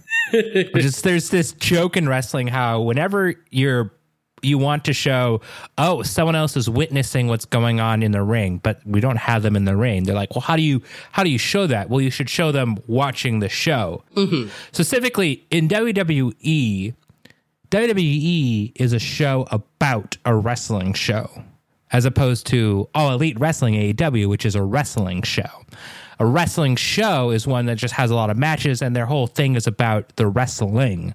Oh, you, I lost this match. That's my motivation. WWE is a show about a wrestling show where it's like, let's have a match based on the fact that there was just a paternity test. You know, who is the father, whatever, right? Um, so what they'll do is they'll show someone backstage watching a monitor because the show is airing live. So they're like, oh, so I just am watching the live feed. So I get to show that I am paying attention to what's happening. But to do that, you can't have them stand in front of a TV because that blocks the monitor. So you have to do is you have to have them diagonally from the side watching the TV, which no person has ever watched a TV like that ever before. And in this episode, in this scene specifically, both of these characters are standing like that, diagonally Oh, yeah. looking at each other Oh, yeah. because we can't have them, I don't know, blocking the pier or some shit. I don't know. it is some, you talked earlier about the car being like stage theater production blocking. This is stage theater production blocking. This is, this is a novice director going, well, both of you need to be cheating out towards the audience. Um, so just stand exactly in line with each other, but angle yourselves like 15 degrees. Yep. It, if I didn't know better, which I do know better, uh, is I would say that oh yeah, all of this is a green screen of a beach behind them, and they're just standing in front of it, and they they literally cannot take a step back, otherwise they will knock over the green screen. Yeah, it's, uh, it's not a good scene. It's bad. nope. and this scene then takes us to a kind of nothing scene. It, it, It's weird because it it cuts to some people as as you would call it. You know the montage of feet, uh, but not a, like it's like a two second montage, and then it cuts to Eddie, and he's there, and he's just watching Shauni and Andy meet up on the beach, and that's Yeah. it. Yeah, and that's the whole scene. Like, Yeah, Andy just like wraps his arms around Shauni. The two of them look at Eddie, and then the scene ends. Yeah, and then it cuts to Bryan Cranston going, "Hey, my escorts," Yep. to Yeah. And Mitch, and I was like, "Okay, Bryan, woo me, Mm-hmm. woo me with your charm." And you know what he does? He's a very charming man. But you know what he can't he can't charm is Mitch and Craig into helping him fix his oil line because he said Oil line. Hmm? he says that if the two of them want to be actually helpful, they should help with his oil line. And then Mitch and Craig say, uh, hey, you know how a bunch of drunk people just walked off your boat and are now going to drive home? Yeah, we're calling the cops because you overserved them and, you know, now they're going to drunk drive and drive home. So I said there were two villains in this episode. There's actually five villains. There's Tom, Eddie, Andy, Craig, and Mitch. Well, actually, there's six. Also, Hobie for some reason, and Jenny. There's seven. But you know who's not a villain is Todd. Todd is the eternal hero, and I shall hear none of this blasphemous besmirching of his character. He's the, oh my God. I took a picture of him. We'll show it later. but this is the most Todd Todd who has ever Todded. I I kind of actually looked. It's, we haven't even gone to Todd yet, Yeah. but I actually was like, I want to be Todd for Halloween, and no one will get it. But I'll just be like, I'm Todd, and I'm like, listen to my podcast if you want to know who Todd is.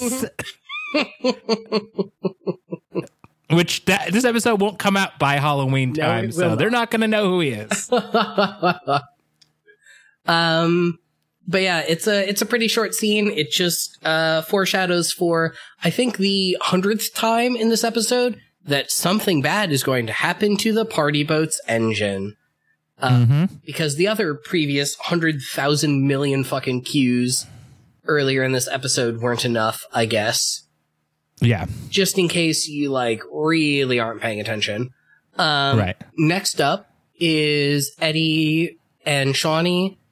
Uh, Shauni's trying to close out her tower, and Eddie's trying to talk to her and sort of apologize, but not really. And she is not into it, which Yeah, he he makes it about himself again, Mhm. where she says that Eddie embarrassed her, and he says, "No, I embarrassed me." Yes. and dude, stop! Like, just yeah, like I got very angry at this, and I was just like, "Dude, sh- shut the fuck up!" Yeah, I oh have my that- god! I have that specific line written down, and then afterwards I have a note which is, I think Shauni knows if he embarrassed her or not, not Eddie.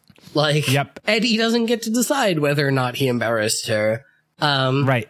He also says that he doesn't like saying "I'm sorry." So he what he means is, I don't like saying "I'm sorry." So uh, you just gotta take it at my word that I'll be better. Yeah. Well, and specifically what he says is, I don't like saying sorry, so I won't do it again. Which is kind Yeah. of supposed to imply he won't, like, cause a scene again, but ooh boy, does it not read that way. Right. Yeah. It's it's a weird line. Yeah. I have to think it was intentional that they were writing Eddie to be insufferable I right here. Like, so.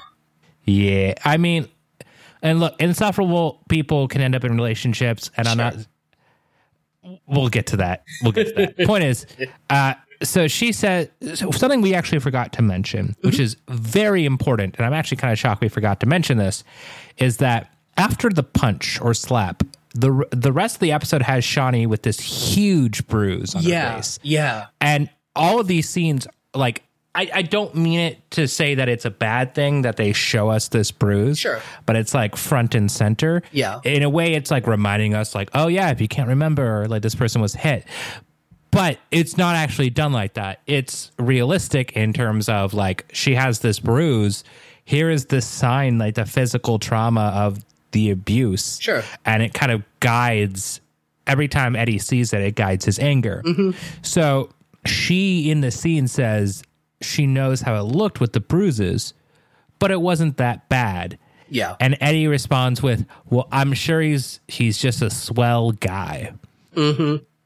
And then Shauni, she, she this is a line where I don't think it's bad writing. Uh, I get where they're trying to go here, but like, I, I I'm just not the biggest fan of the choice, which is then she just says, "Well, Eddie, you and Andy could become best friends. Like, I, I think you'd get along. Like, you even have like the like all the same taste in music, because she's." Like probably in a point where she's trying to defend Andy, she's still not like ready to admit that she needs to get out. Uh, she's still justifying it, and she's like, "Well, Eddie is my friend again. I can allow for this to happen." But he stops her and says he meant being sorry, but he's not in the mood to talk about her boyfriend, which comes off in two ways.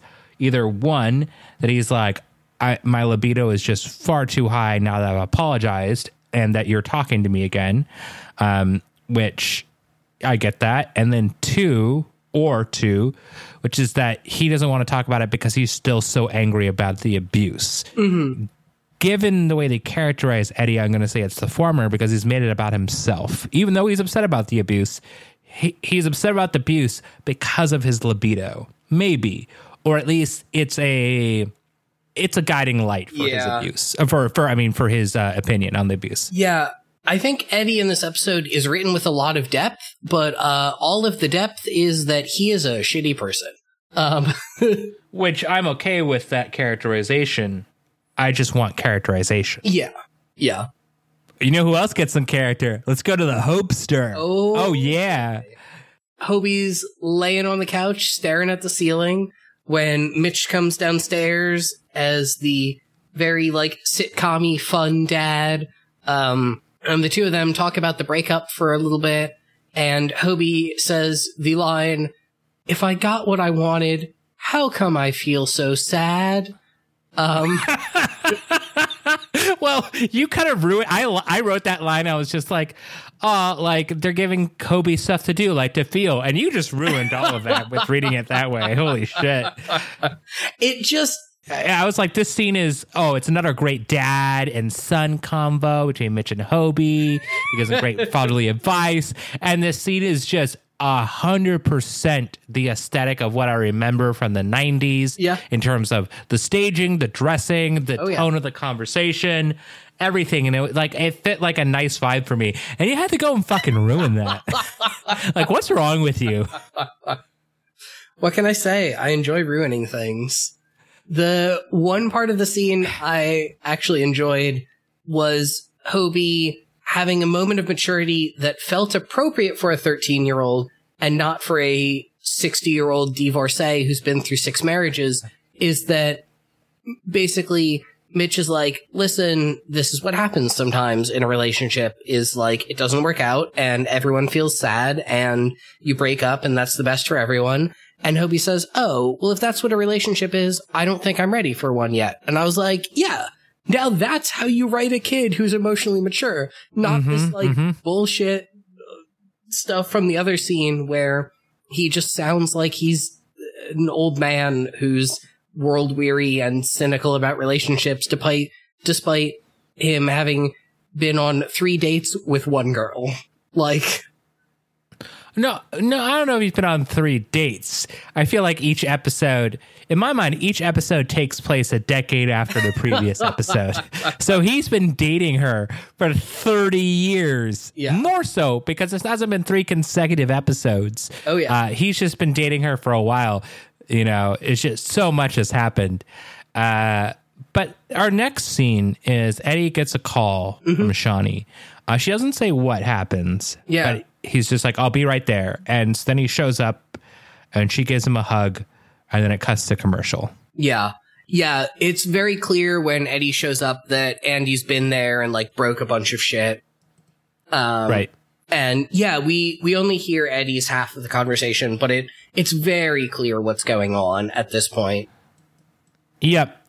But they decide, you know what we need next? We need the greatest scene Oh my god. ever committed to film. Yes. Let me talk about this scene Yes. because I'm I'm the big fan of this scene. I do I do want to briefly introduce this scene.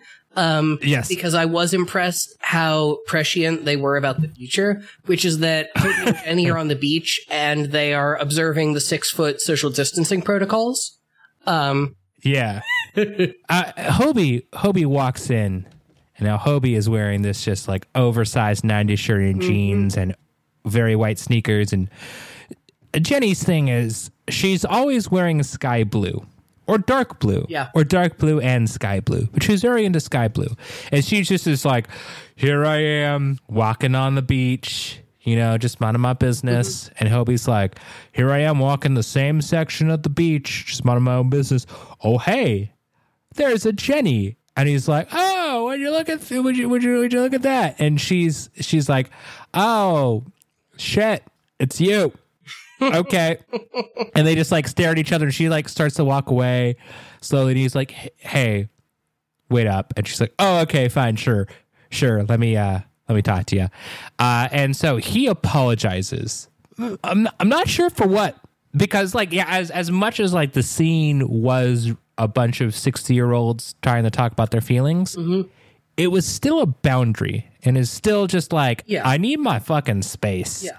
Uh, which is him as a twelve year old trying to explain like I just this isn't working. Yeah. And like, and I, I get it to some extent. Like, you know, you're, you're 12, you're 13, all of your emotions are a lot. This is the first time you've ever dealt with this. Like, you, you feel bad that you hurt the other person's feelings and you apologize, but, um, it was written so badly.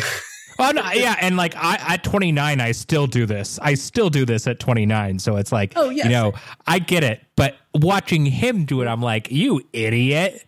Don't do what I do. Yeah. You've heard the story of how I drove my ex back to Mill Creek from Seattle at one o'clock in the morning on a weeknight. Um, Yeah. Yes, I have. Yeah. So I uh, I get Hobie's behavior here. I just wish that uh, this scene was written by competent human beings who had ever met a child before. Yeah, yeah. So he he asked her things like, do, "Well, do you hate me?" And she goes, "You haven't exactly scored many points. I hope you ha- don't hate me forever." And she's like, "Yeah, forever. It's going to take some time before I can forgive you." And then we get the coolest kid in history. And his name is Todd with one D. And they never say that. It's just in IMDb. The way I have this written in my notes is Jenny is already seeing a newer, cooler 13 year old. He's the coolest 13 year old. Let me describe him to oh you. Oh my- I actually took a picture here. I, I decided to take a screen cap because I was like, I I I need this in my life. Um, let, me, let me pull this picture up. One moment here. we'll have this picture in our show notes, by the way. Todd has on this shirt. There are four patterns on this shirt. There's a number 10. No, there's a yeah, there's number 10 that's turned sideways. Then there's yellow and black checkered.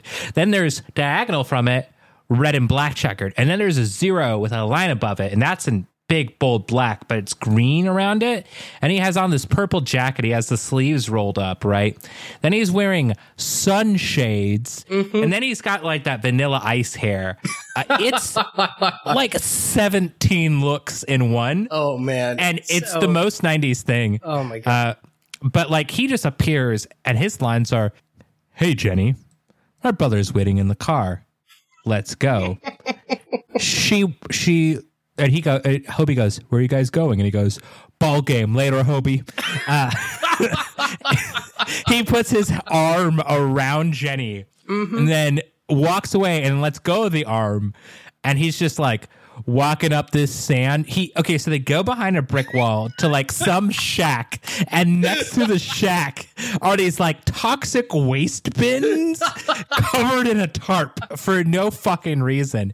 It's like the dingiest part of the beach. I cannot, I cannot stress enough how fucking dumb this entire scene is. we're not done so- with this scene So dumb. So Todd is walking away and he like sort of does a glance back but Jenny puts her hand around the wall and just stares at him in the most like Titanic Oh, yeah. longing, like this will be the last time you shall ever see me. And then she like sort of walks off, uh, and then the next subtitle is just sad music, uh, and like holy shit this song they're not kidding. This song is a war movie death dirge. Yes. like a hundred percent. And he walks away now single with his head down. It is the most comically sad thing i have ever seen in my life. Not really. But uh, like he's just like sort of walks away with it while you know there's other people on the beach and there's just this music playing and he's clear the focus of the shot and you see the the calmness of the waves and the stillness of the air and Hobie has now understood what it means to be single now that she's with the sex god, lay sex god, Todd, with one D. He shall come back in seven fucking seasons from now. Mm-hmm. I don't know for what, but I made a note for myself. Season eight, episode four is going to be called The Return of Todd. Uh, if we remember by then this fucking joke, which we may not, because it's going to be years from now. But When- oh boy, When we release the first episode of season eight, it's the one time you're legally allowed to yell at us on Twitter to make sure that we remember to name this episode. So like, go Return of Todd, Revenge of the Todd, Attack of the Todd, uh, the the Todd Awakens. Every Star Wars title, but it's now Todd.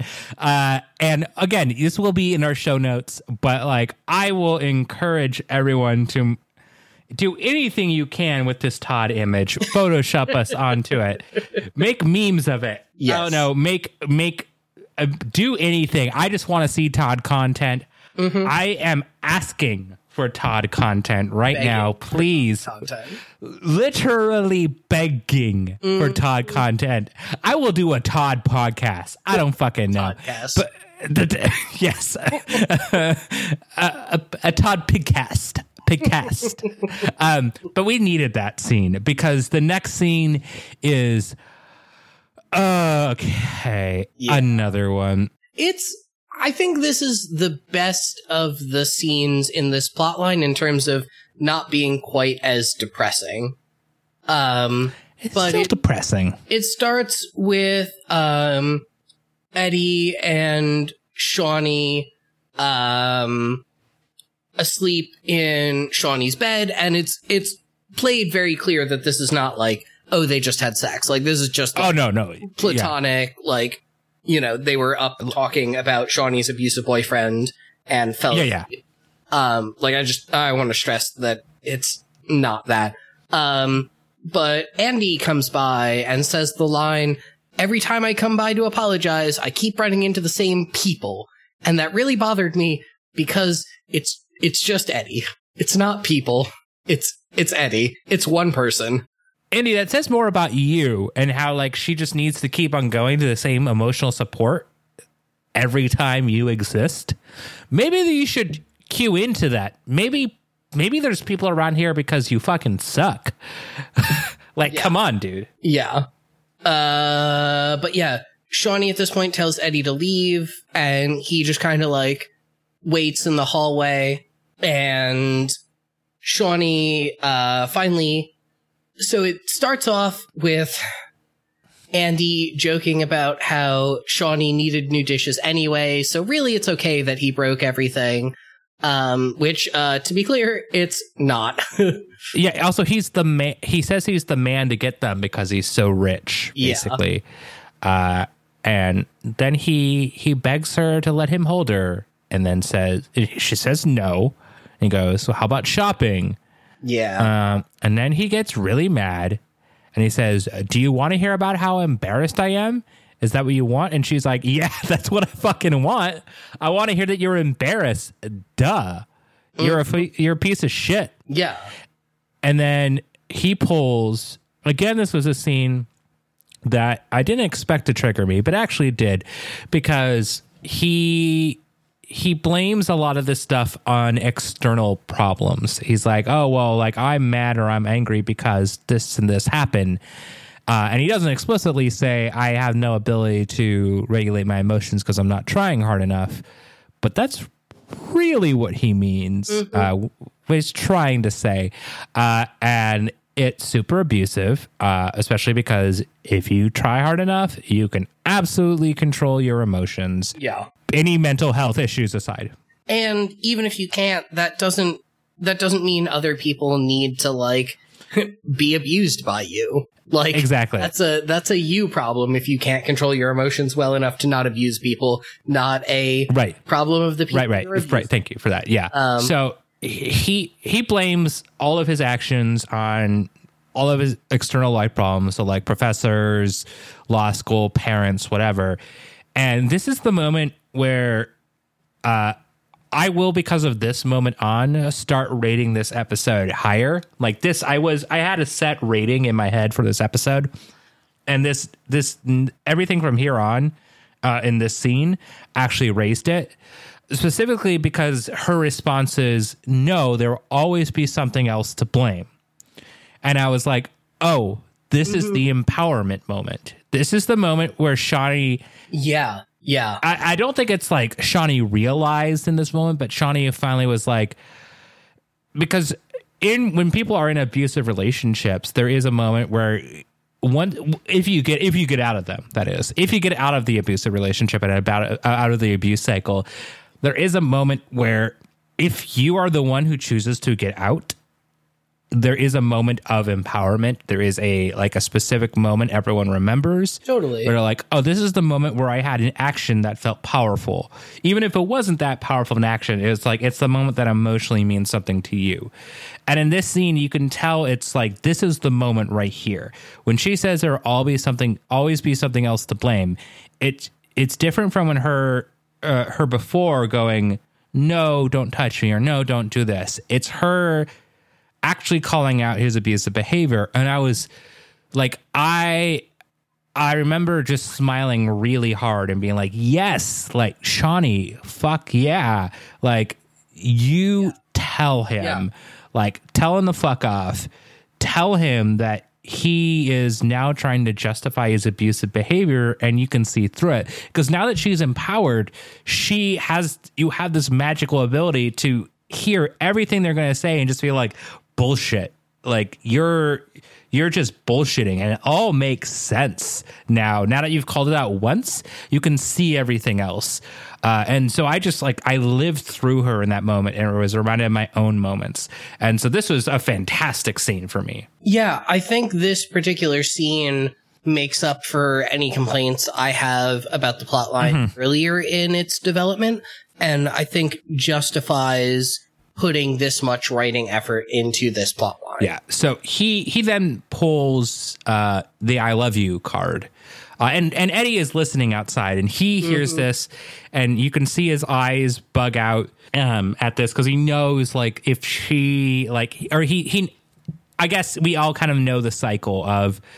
This is what's happened before. He says, I love you. He says something, and then the abuse continues. So he says he'll do anything, and she cries and says, It can't happen again. Uh, and so he's like, Of course. And then Andy tries to kiss her. And she says, No, I can't let it happen again. And I was like, Ooh, that's like a some Star Wars shit right there. Yeah. That, that's a moment where the writers should have been proud of their writing because it very much felt like it was going to go into, I can't let this happen again, Is in I can't let you, or like, as in, she was still kind of taking blame for it and saying like, well, as long as you don't abuse me again, we can get back together. But no, what she actually meant is like, no, we're done for real, for real. And like, that was, that was a great way of doing it. Again, it feels lived in. And he says, he then says, You can't stop it, which is, whew. Uh, so then she says, It's over. Like she ends it, which it, like, who such catharsis. And Andy, the piece of shit that he is, blames Eddie. Uh, and she says, It's not Yeah. it's you. and it's never ever going to get better which was again so powerful because Yeah. she's truly realizing that the cycle is going to continue it's never going to improve you're just going to have these uh, sinusoidal ups and downs uh, and you're going to love the ups like the relationship's going to be great and then you just have all these downs and you're like can i really go through this yo-yoing of my emotions?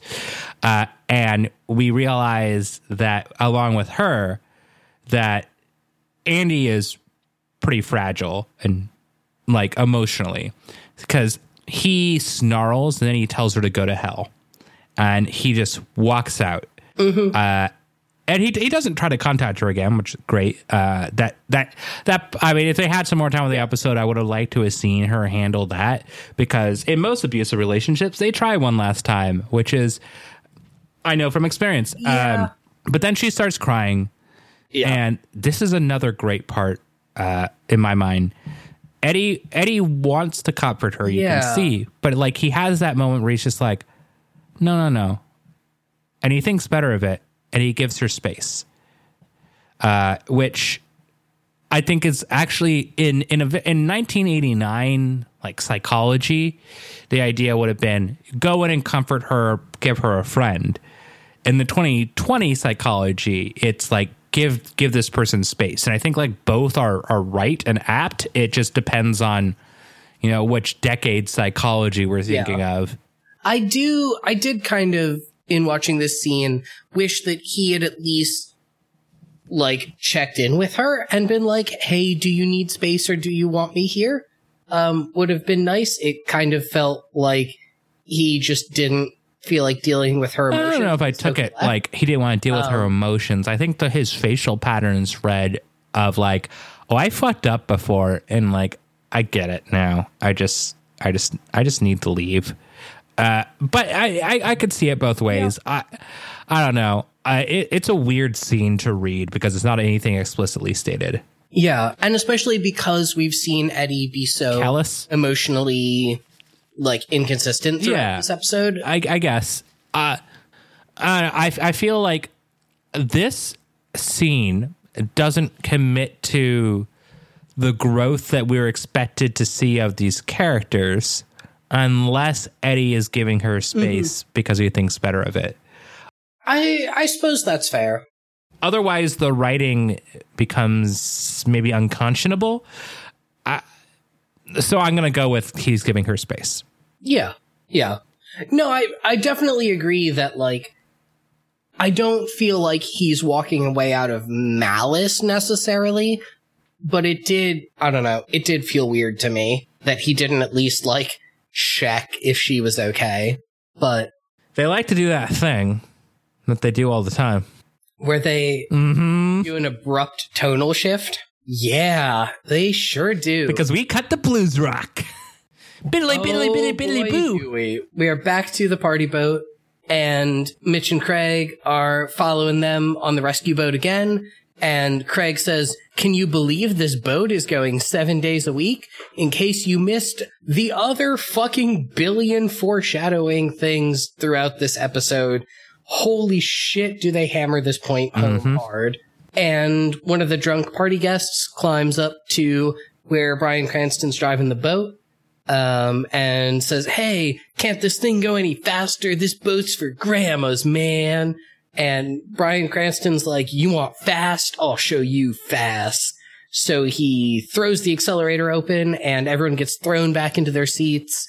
And then the oil line finally bursts and now the engine is on fire. And somehow the engine being on fire means that A, the boat accelerates at full speed and B, steering stops working. Um, which I don't think is how engines work. They cut to a box that says autopilot, and we're just like, Yeah. oh no. Yeah. The autopilot! They don't show any damage to the autopilot. They don't show any damage to anything but the engine. And also, like, okay, so let's assume this boat has autopilot, which I don't know enough about boats to say one way or the other. Maybe boats in eight, 1989 did. I, I, I don't know, whatever.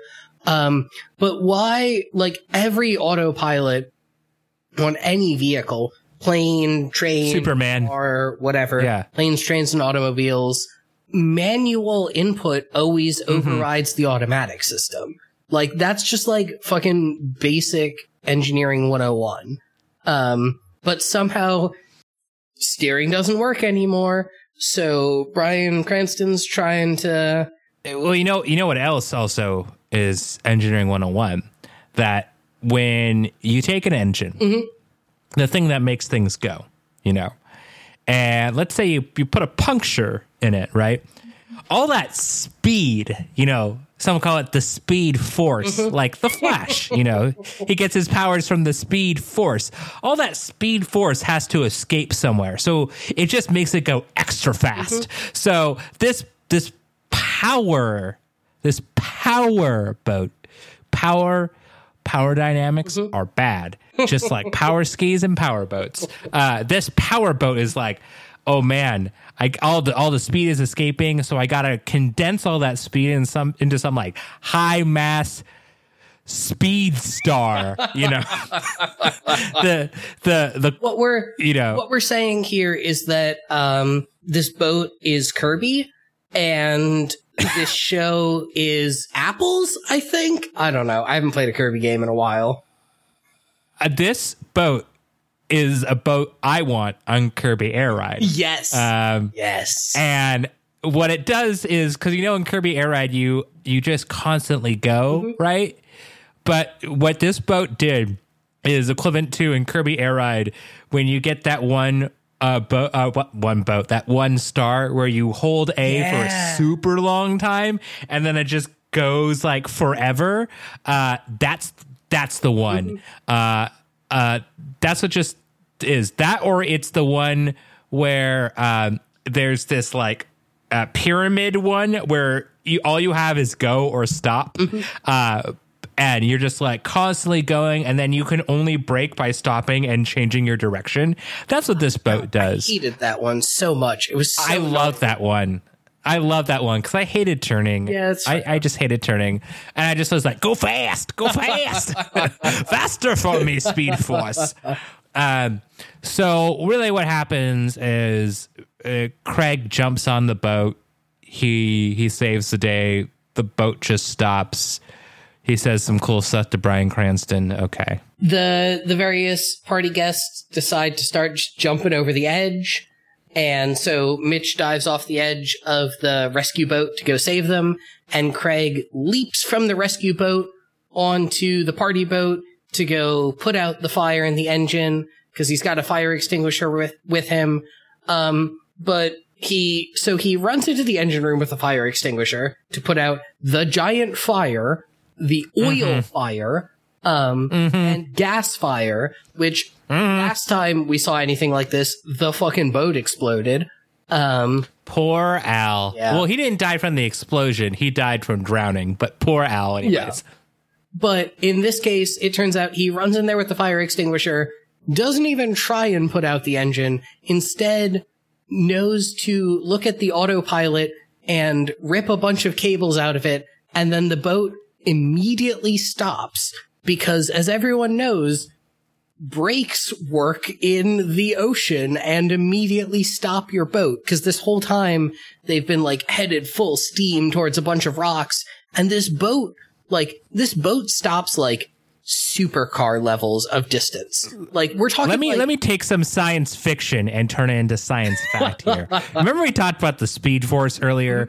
Well, what happens sometimes is you have the reverse flash. And the reverse flash has an opposite power sort of to the flash. The flash is like, what if I go faster and the more I contact the speed force, the faster I get to a near infinite amount of speed. And you see the speed force also uh, self-polices itself on all matters of speed. So they have speed heaven where other speed demons basically live. And then they have literal speed demons. And there's also speed god. Um, cause you know, there's just like speed everything. But then there's reverse flash and the reverse flash, what he does, uh, is well, he he also contacts like a nega speed force, but there's a separate reverse flash who stops time around him. Thus, relative to him, time is different. Now you see, what happened in this scene is the reverse flash mm-hmm. got there and he was like, I gotta stop this boat because I want to see Bryan Cranston end up in Breaking Bad because he's the villain mm-hmm. and I'm a villain and us villains all hang out in our rogues gallery, which is the name for the villains in the Flash. Mm-hmm. So he is like, I'm gonna stop this boat. So I'm gonna take all the speed force and I'm gonna get rid of it. So the reverse flash stops the boat on a dime because in relativity, the boat looks like it stops immediately, but it's actually just a hard fought ever effort on the reverse flash, where he's just like pushing and making some sort of like nega tornado uh, or nega uh, nega riptide. I don't know. Nega riptide is gonna be my my indie wrestling Ooh, name. a good one. Uh, I know, right? Uh, so you can you can thank the reverse flash for this. And that explanation makes uh, about as much sense as this boat stopping in time. That was the point. Um, once the boat stops, Craig climbs his way out of the engine compartment and tells Ted Logan, maybe we won't have to follow you around anymore. Ted, your first problem was that you were a Ted and not a Todd. True, true. Always be a Todd when you can be a Todd. Um, next we've got our final scene, which is Eddie and Shauni talking at a tower, and Shauni's upset about how Eddie abandoned her, which is fair. Um, Mhm. and Shauni says, I spent a lot of time thinking, and Eddie says, breaking up is hard to do. I mean, yeah. Your reference. We, we should add right, right before right before right before that. It was that Eddie explained his absence. It was like I didn't feel it was my my place, and that you needed space, which is again part of the reason why I'm like I think he just thought better of of going to comfort her. Was like I I, I just I thought you needed your space, and yeah, like it wasn't explicitly stated. Please come and you know emotionally comfort me. Um, that stuff isn't always clear. Like emotional relationships are hard like that. Uh, but uh, I can see why, sh from both ends, why she'd be mad and whatever. But please deliver what happens next to me. Yes. There is this whole scene is so overacted. Um it's oh man, it really hurts to watch. It's so bad. Um it, they just they're all playing like soap opera levels of melodrama in this scene. But Shauni is basically confessing her love for Eddie and says something about how I've been thinking about how you're a good friend and kind of cute.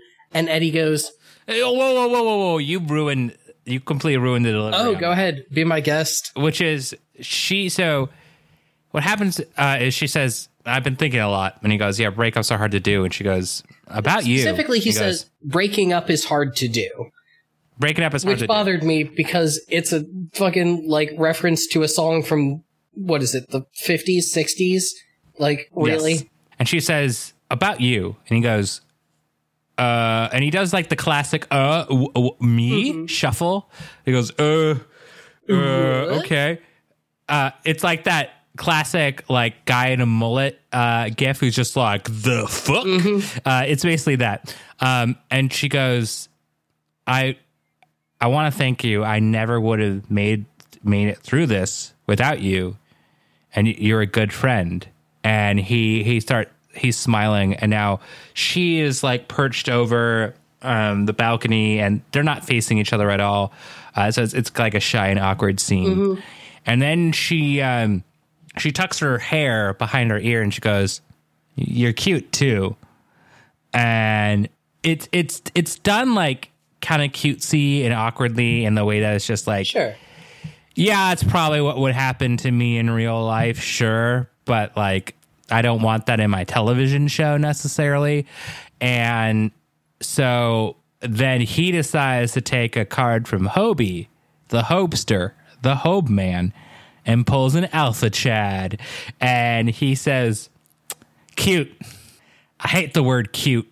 And she's just like, my dude, I just gave you a lead in. The fuck? And then he goes, but synonyms are okay. And she's like, oh. bazinga. End of episode.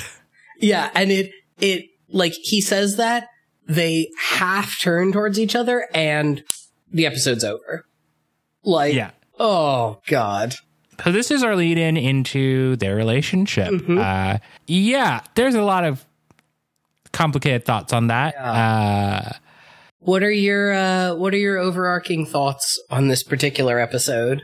I like this episode. Uh, in some regards, it's my favorite episode so far. and In some regards, it's not.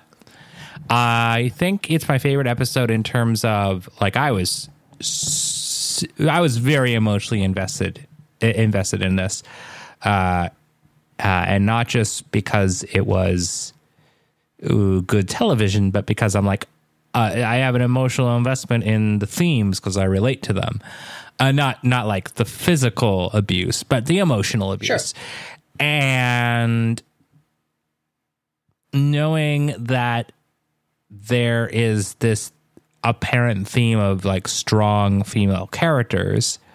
I was excited to see what happens here. And I wasn't disappointed with the end result because for her to come out of the abuse in the way she did and end the relationship was it's it's breaking up is hard to do um, and uh, she was exceptionally powerful in that moment and i like in the TV show, it doesn't seem like that strong. It seems like turn of a dime, and it seems uh, uh, kind of lazy. But that's because TV shows don't necessarily depict abuse like real life. Yeah. A lot of the time, they depict TV. They depict abuse in TV shows like a TV show. But that's that's just not how it works. Yeah. And these things happen where you just have a moment sometimes, and not even in abusive relationships alone, but where just something changes and something makes sense, or you're like, I, I can't fucking take this anymore. Totally. And, and she had that moment, and that was her just saying there will always be something else to blame. Yeah. Yeah. And I think it was as I as I said before, like that moment alone raised my rating for this episode. Yeah, I think one of the things that it's tricky to do in a TV show, and I don't think this necessarily 100% nailed it, but I think it did a surprisingly good job to, to back up a lot of what you're saying, is that it's, it's hard to show how often abuse like this kind of evolves over time. Like it doesn't, it doesn't start off that way necessarily.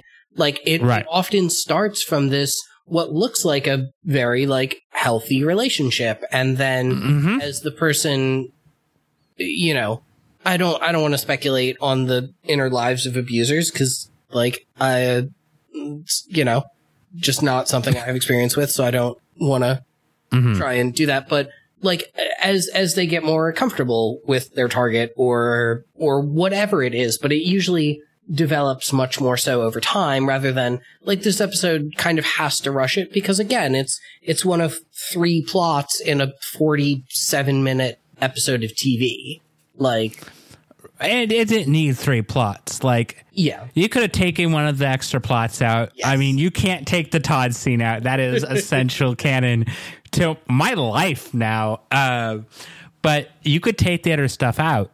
I, I mean, you could have fleshed out the abuse more, but I wouldn't have enjoyed watching that. Yeah. because I, I, uh, don't get me wrong, I like this, but I don't like watching abuse like that. That's horrible, and it's a it's a tricky line to walk for sure I and I think they actually somehow somehow Baywatch yeah hit that line really well. Uh, and like it, you know, it honestly kind of worries me that this show, what we're thinking of as like every person we talk to about this show is like, oh, you mean the show with all the big boobs in slow motion? I'm like, yeah, that show. And it worries me that somehow behind all of that, there's also this stuff. Uh, because I feel like it's not recognized, and that if this was the stuff that got more attention, I would wonder if the state of entertainment would have had a more nuance, not maybe not nuance, but complex view of abuse. yeah totally. Because I think I don't think it lives and not to say that Baywatch is the determining factor for Sure. the state of future entertainment, but that television in general has so much ruined what abuse looks like. And yeah, there's been a like I I've been watching a lot of Jane the Virgin and I've been stuck not wanting to watch the final episode and I've been stuck for weeks being like I don't I can't let this end. Uh and it's episode 100. It's the final episode and part of I I love Jane the Virgin. It's an amazing story and talks a lot about abuse but also has to deal with the fact that every male in the show is an abuser. Uh, it kind of addresses it by being like, well, they're abusers who also love and get forgiveness, but they keep on fucking up. And our main character is like in love with them and they eventually redeem themselves. And like abuse is complicated like that. Uh, but we still have this issue where in TV and I guess in life, abusers can get these second chances and then fuck up again and then fuck up and then abuse and so on and so forth but they have a redeeming moment uh and yeah like there's other examples of this but i appreciate the fact that we didn't get a redeeming moment Yeah. Yeah. eddie though gets the redeeming moment and i don't like that yeah. but I also like to think that Eddie isn't a great character because here's a spoiler. Uh, uh, Eddie is in this show for a few seasons or whatever, and he comes back a little bit, much, much later in the series. Uh, and we find out that he's back, but Erika Eleniak is not back. In my mind, that at least makes it a little bit okay that they don't that they don't work out to a degree uh, because it justifies my ability to say that she got out of potentially another abusive relationship. And yeah she she maybe is stuck going from abuser to abuser. I don't know how this show is going to do Yeah. it but that he isn't justified in the end as ultimately being a good abuser like a hero. Like he doesn't fully get the happy ending um, because you know like they're not together forever. Uh, and at least that makes me feel better about it. Yeah. I'm I'm definitely curious to see how all of that plays out when we get to that spot. oh, that's going to be like, I think that's why Todd comes back or something. okay. It's like, not really, because they're not at all related characters, but it's like, it's like season eight or some shit. It's just like really later. Oh, no, there's like a reunion movie. I think, I think it's one of like the post show reunion movies. Oh, okay. Where they're like, it's like something in Glacier Bay or uh, whatever the fuck it is. I don't know. Mm-hmm. Um, but Morgan, what are your thoughts?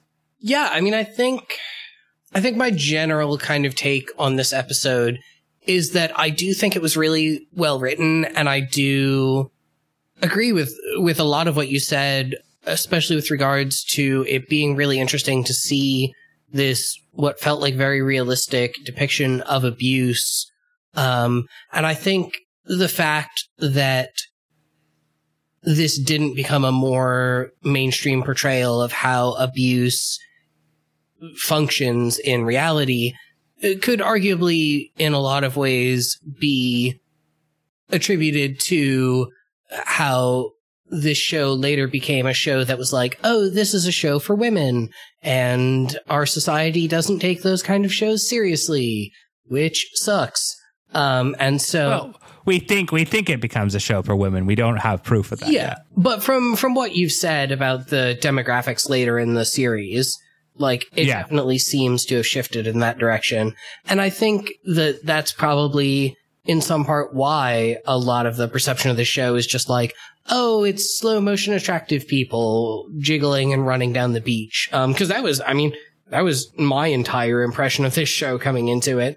Um, and I think it's been really interesting to see how how this show deals with some more complex topics and it's not always a hit but i think this was much more of a hit than i've seen from other episodes in the past of managing mm-hmm. to be sensitive towards this you know very serious very potentially towards this issue that could potentially be so easy to portray poorly and to really just make almost a mockery of as has been done in so many other pieces of media or to have the show's point of view in some way blame Shauni, which I, I don't feel like it does for the most part.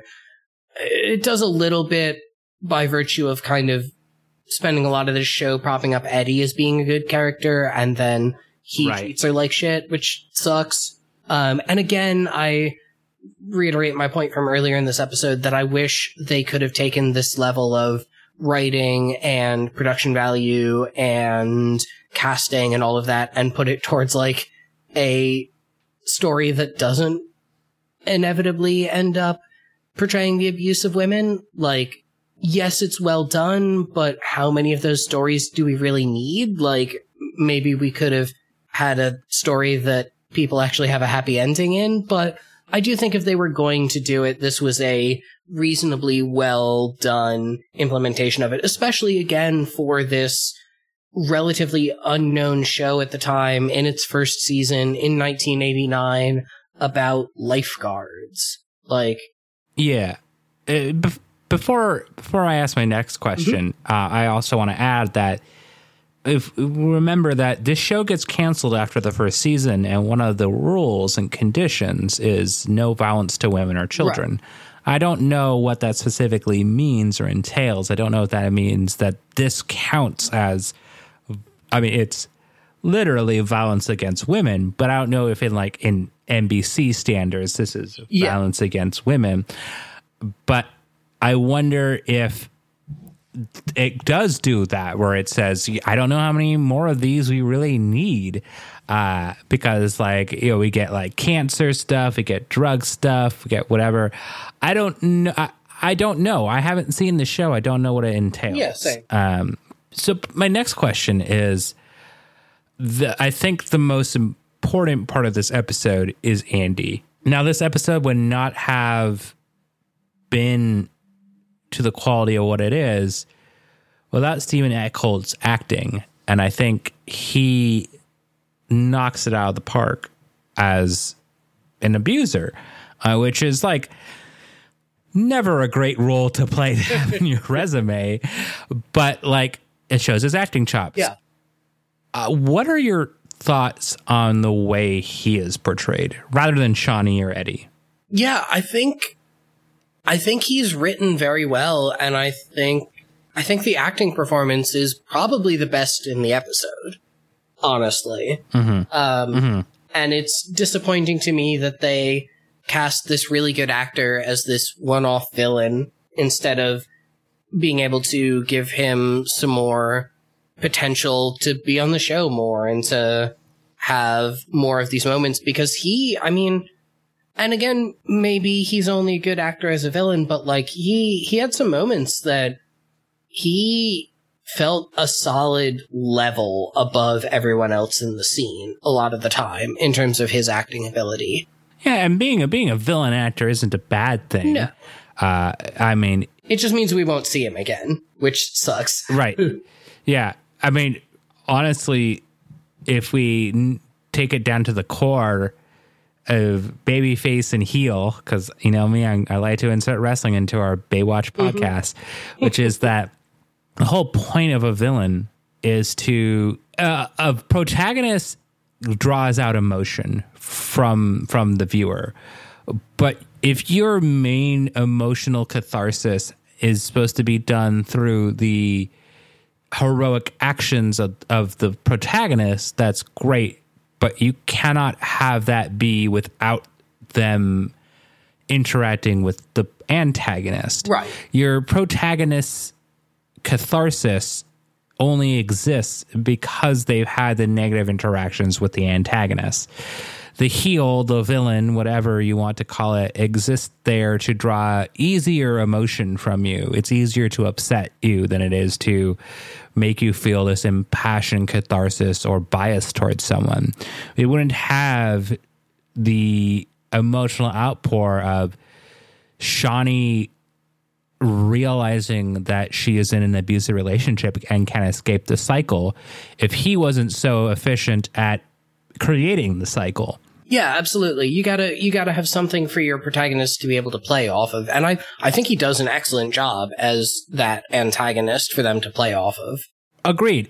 And that's why when I started this episode, or when I Ratch actually I finished the episode, I messaged you that I had that I was like, this episode could easily be a nine out of ten or a two out of ten, depending on how it goes. and I was really worried midway through the episode it was going to be a two out of ten. Yeah. Uh, oh yeah. And it didn't do that. And like I know we're uh part of the problem is we can speak to this to a degree, but it's also like you know two white men you know talking about sure. It doesn't even matter that we're white, but it's just two men talking about the abuse of a woman. Uh, it, it's not necessarily our forte, uh, but I think we both felt something from that. We were not expecting to feel from that, and that just speaks to the quality of the writing uh, in this episode. So, with that in mind, Morgan, on a scale of one to 10, where one is you walking on a muddy beach, and under each, each little step is a wooden branch just digging into your foot, just causing little cuts and sores. Uh, and 10 is uh, s- sniffing Mitch- Mitch's abs. Uh, where would you rate this episode? So I gotta say, I think I came into this episode with a lower rating than where I'm to end up. I think our discussion has actually brought me up a little bit. Tell me about that. I I'm trying to even articulate exactly what it was, but I think it was just really like living in this world and being like, "Oh yeah, this is actually pretty novel for its time and unfortunately even for now." Um mm-hmm and also just trying to think back to the other episodes we've seen and a worrying that I've rated the rest of them too high. Um, no, no such, no such thing. I mean, there's d- different strokes for different yolks. Mm-hmm. That's not a real it sentence. So okay, no, okay, continue. Um, but I think, I think I'm gonna give this about a nine. And I would define a nine as being the new boyfriend with the cool shades who comes in. God damn it, you took it from me. To a ball game. God damn it. damn it. Oh, you stole the Todd from me. The Todd was supposed to be my guy, my thing. We can both oh. have a Todd based rating system. How about you? What's your, what's your. My rating is Todd out of Todd. Uh, uh, I, for the first time, I think we have the same exact rating, uh, which is a nine. Uh, the reasons I don't give it a 10 are pretty much everything else in the episode. Mm-hmm. I don't think the Bryan Cranston stuff is bad. It's like it, it, it, exists. It's fine. It exists. Uh, and the Hobie Jenny stuff, like I, I find it funny and entertaining. Uh, and I, I'm here for funny and entertaining. I don't. I'm not here in Baywatch watching Baywatch for the serious good television. I'm here for everything else. So that was to be expected. I budgeted, you know, like half a point here, you know, here for mm-hmm. that. Um, yeah, I would say it's a nine out of ten. I think I, I still don't know if this is the best episode. You know what? Screw it. This is the best episode we've watched uh, because it's the one that made me care the most. Yeah, and I already care, but this is the one where I'm legitimately. And like this episode of this podcast also is going to be one where I'm like, watch this, mm-hmm. listen to this. Like this is uh, I don't want to overhype the importance of an old TV show, but like this is an important episode of television um, because it depicts violence and abuse in a way that you don't get to see uh, as often, and I appreciate it for that, and I appreciate the way in which maybe it's because I watched a bunch of episodes now but I appreciate the emotions it brought up. So a nine, a nine, I would have to, well, you know, of course, a nine is a Todd, uh, but a 10 is a Todd with glasses. Mm-hmm. Um, of course, as we all know. Yeah, uh, uh, as we all know. Um, I would say a nine is that feeling of knowing that maybe sometimes you're just not ready for a relationship. Which, by, by the way, I think it's actually interesting that both Hobie and Shauni's stories are about relationships. And they're both in very different ways about empowering them. Oh yeah. No, there was definitely some storytelling parallels between the two of them. I like to think that it's like Will Schwartz was like, I'm going to write the Hobie one. And Jill was like, I'm going to write the Shauni one. and it's like, good. Come back tomorrow to this cafe and I'll show you what I've got. And she's like, so Andy punches her. He's like, dude, what the fuck? I just wrote this guy named Todd. He's the coolest guy ever. she's like, oh, that's much better. Can we switch? And he's like, no, it's my Todd. Um, uh, but there are parallels in terms of empowering them. Uh, Yeah. and both are important like like let's not get it wrong here like in the dating world like holy cow knowing when to just say i can't is important but also knowing when when to say this is too much or this is not right or i i can't be a part of this is also very important uh, there's no parallels to the Bryan Cranston scene other than make sure you don't fuck with the Speed Force, I guess. But like, I think this is a great episode of television. I I am glad it talked about abuse. I kind of Yeah. hope we had that and get it out of the way. As much as I enjoy talking about good television, I don't necessarily enjoy talking about abuse every, you know, every every week. Yeah. I'm hoping next episode is a little bit lighter. Which I think Morgan, it's a great time for us to go into the plot description of next week's episode. Ooh, yeah. Be my guest. So our next episode is called "The Cretin of the Shallows," um, which Okay. great name. Uh, it's also another William Schwartz vehicle, but this time him and Ernie Wallgren, uh, or Wallengren, who I think wrote uh, Heat Wave. I think um, I'm not completely sure, but here is the plot description: Shauni finds herself strongly adored on the beach. A, ser- a scary mass serial killer. What? popularly called let me restart that. A scary masked serial killer popularly called the night puncher.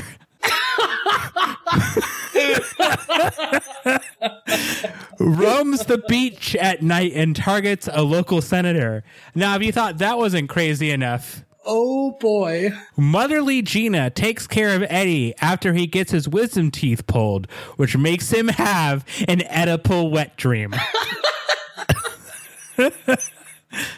No. yes. what? Yes. This episode No. is gotta have Oh, God. oh my god. Like it's it's it's just gotta have everything in it in my mind. Like there's no way this isn't like the greatest episode in the history of I don't know, ever? Maybe? Like it sounds it sounds very, very good. I am super excited for it. It also has uh, an actress who, like, I'm just gonna say this now. Like, it doesn't mean much to you probably because you. Um, I don't think you watched Boy Meets World. Did you watch Boy Meets World? Nope. Never seen it. Okay, so this is just gonna get anybody else hyped. Uh, it has the main character from Boy Meets World's mom in it, and she was in 158 episodes of Boy Meets World, so she's in, you know, a lot of stuff. Uh, but she's in the next episode, and that gives me some 90s hype feelings. Uh, but yeah, like, oh my god, like that's just the IMDb description. Just like seeing you know the word the first thing i see on the page is this picture of the night puncher the word night puncher and then the words oedipal wet dream. And i was like the this is a huge tonal shift. Holy cow. Oh boy. william schwartz is just like hey jill i know you're writing this episode about you know a slapping uh, but have i got something for you? What if it's punching but in the night and she's like i'm gonna not do that one and he's Yeah. like okay I understand why. yeah. Um, but uh, with that in mind, I just want to reiterate one more time, everybody. Like, we appreciate the fact that you are saying and willing to listen to us talk about abuse for a while. It's a very complex subject, and we're trying very hard to talk about it in a way that's mature. Uh, and nuanced especially from like a place of experience while, while also still trying to like have some humor because it's not exceptionally funny. There are funny moments in it but like the overall plot of the episode is exceptionally serious.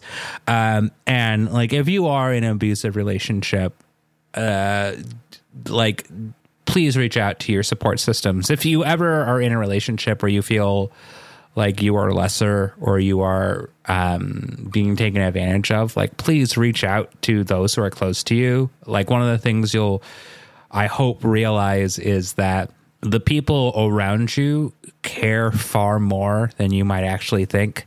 And people genuinely will want to help you. There's a reason they're in your life. And so take advantage of that. And like, because uh, people will come and they'll rise up and they will help you out, uh, just like they've done for me and for many other people. Yeah. So please, like, you know, serious topic, but thank you for for listening to us talk about it. Yeah, absolutely. I want to thank you all so much for listening to this very heavy episode of Baywatch Rookie School. If you want to find us on Twitter, our show handle is at Rookie School Pod. I'm at Morgan P. Thrap. I normally am at at snotsnit s n o t s n i t, but I think I'm going to open up a new Twitter account at Todd with one D, uh, and it's just going to be cool pictures of my shades uh, and this awesome picture of Todd I screen capped. Hell yeah. Maybe we can even get Nintendo to retweet this cool picture of Todd, But wearing underwear. but we'll see you next week. And just remember hips, lips, and fingertips. that just seems wrong this time. I know. I almost thought about not doing it. Not gonna lie. But, But- then I but thought about what if worth I could make a night puncher joke instead, and then I didn't. Aw. Well, the the joke of the night puncher is that he's called the night puncher. So, and just wait till you see the picture. Anyways, folks, bye. Bye.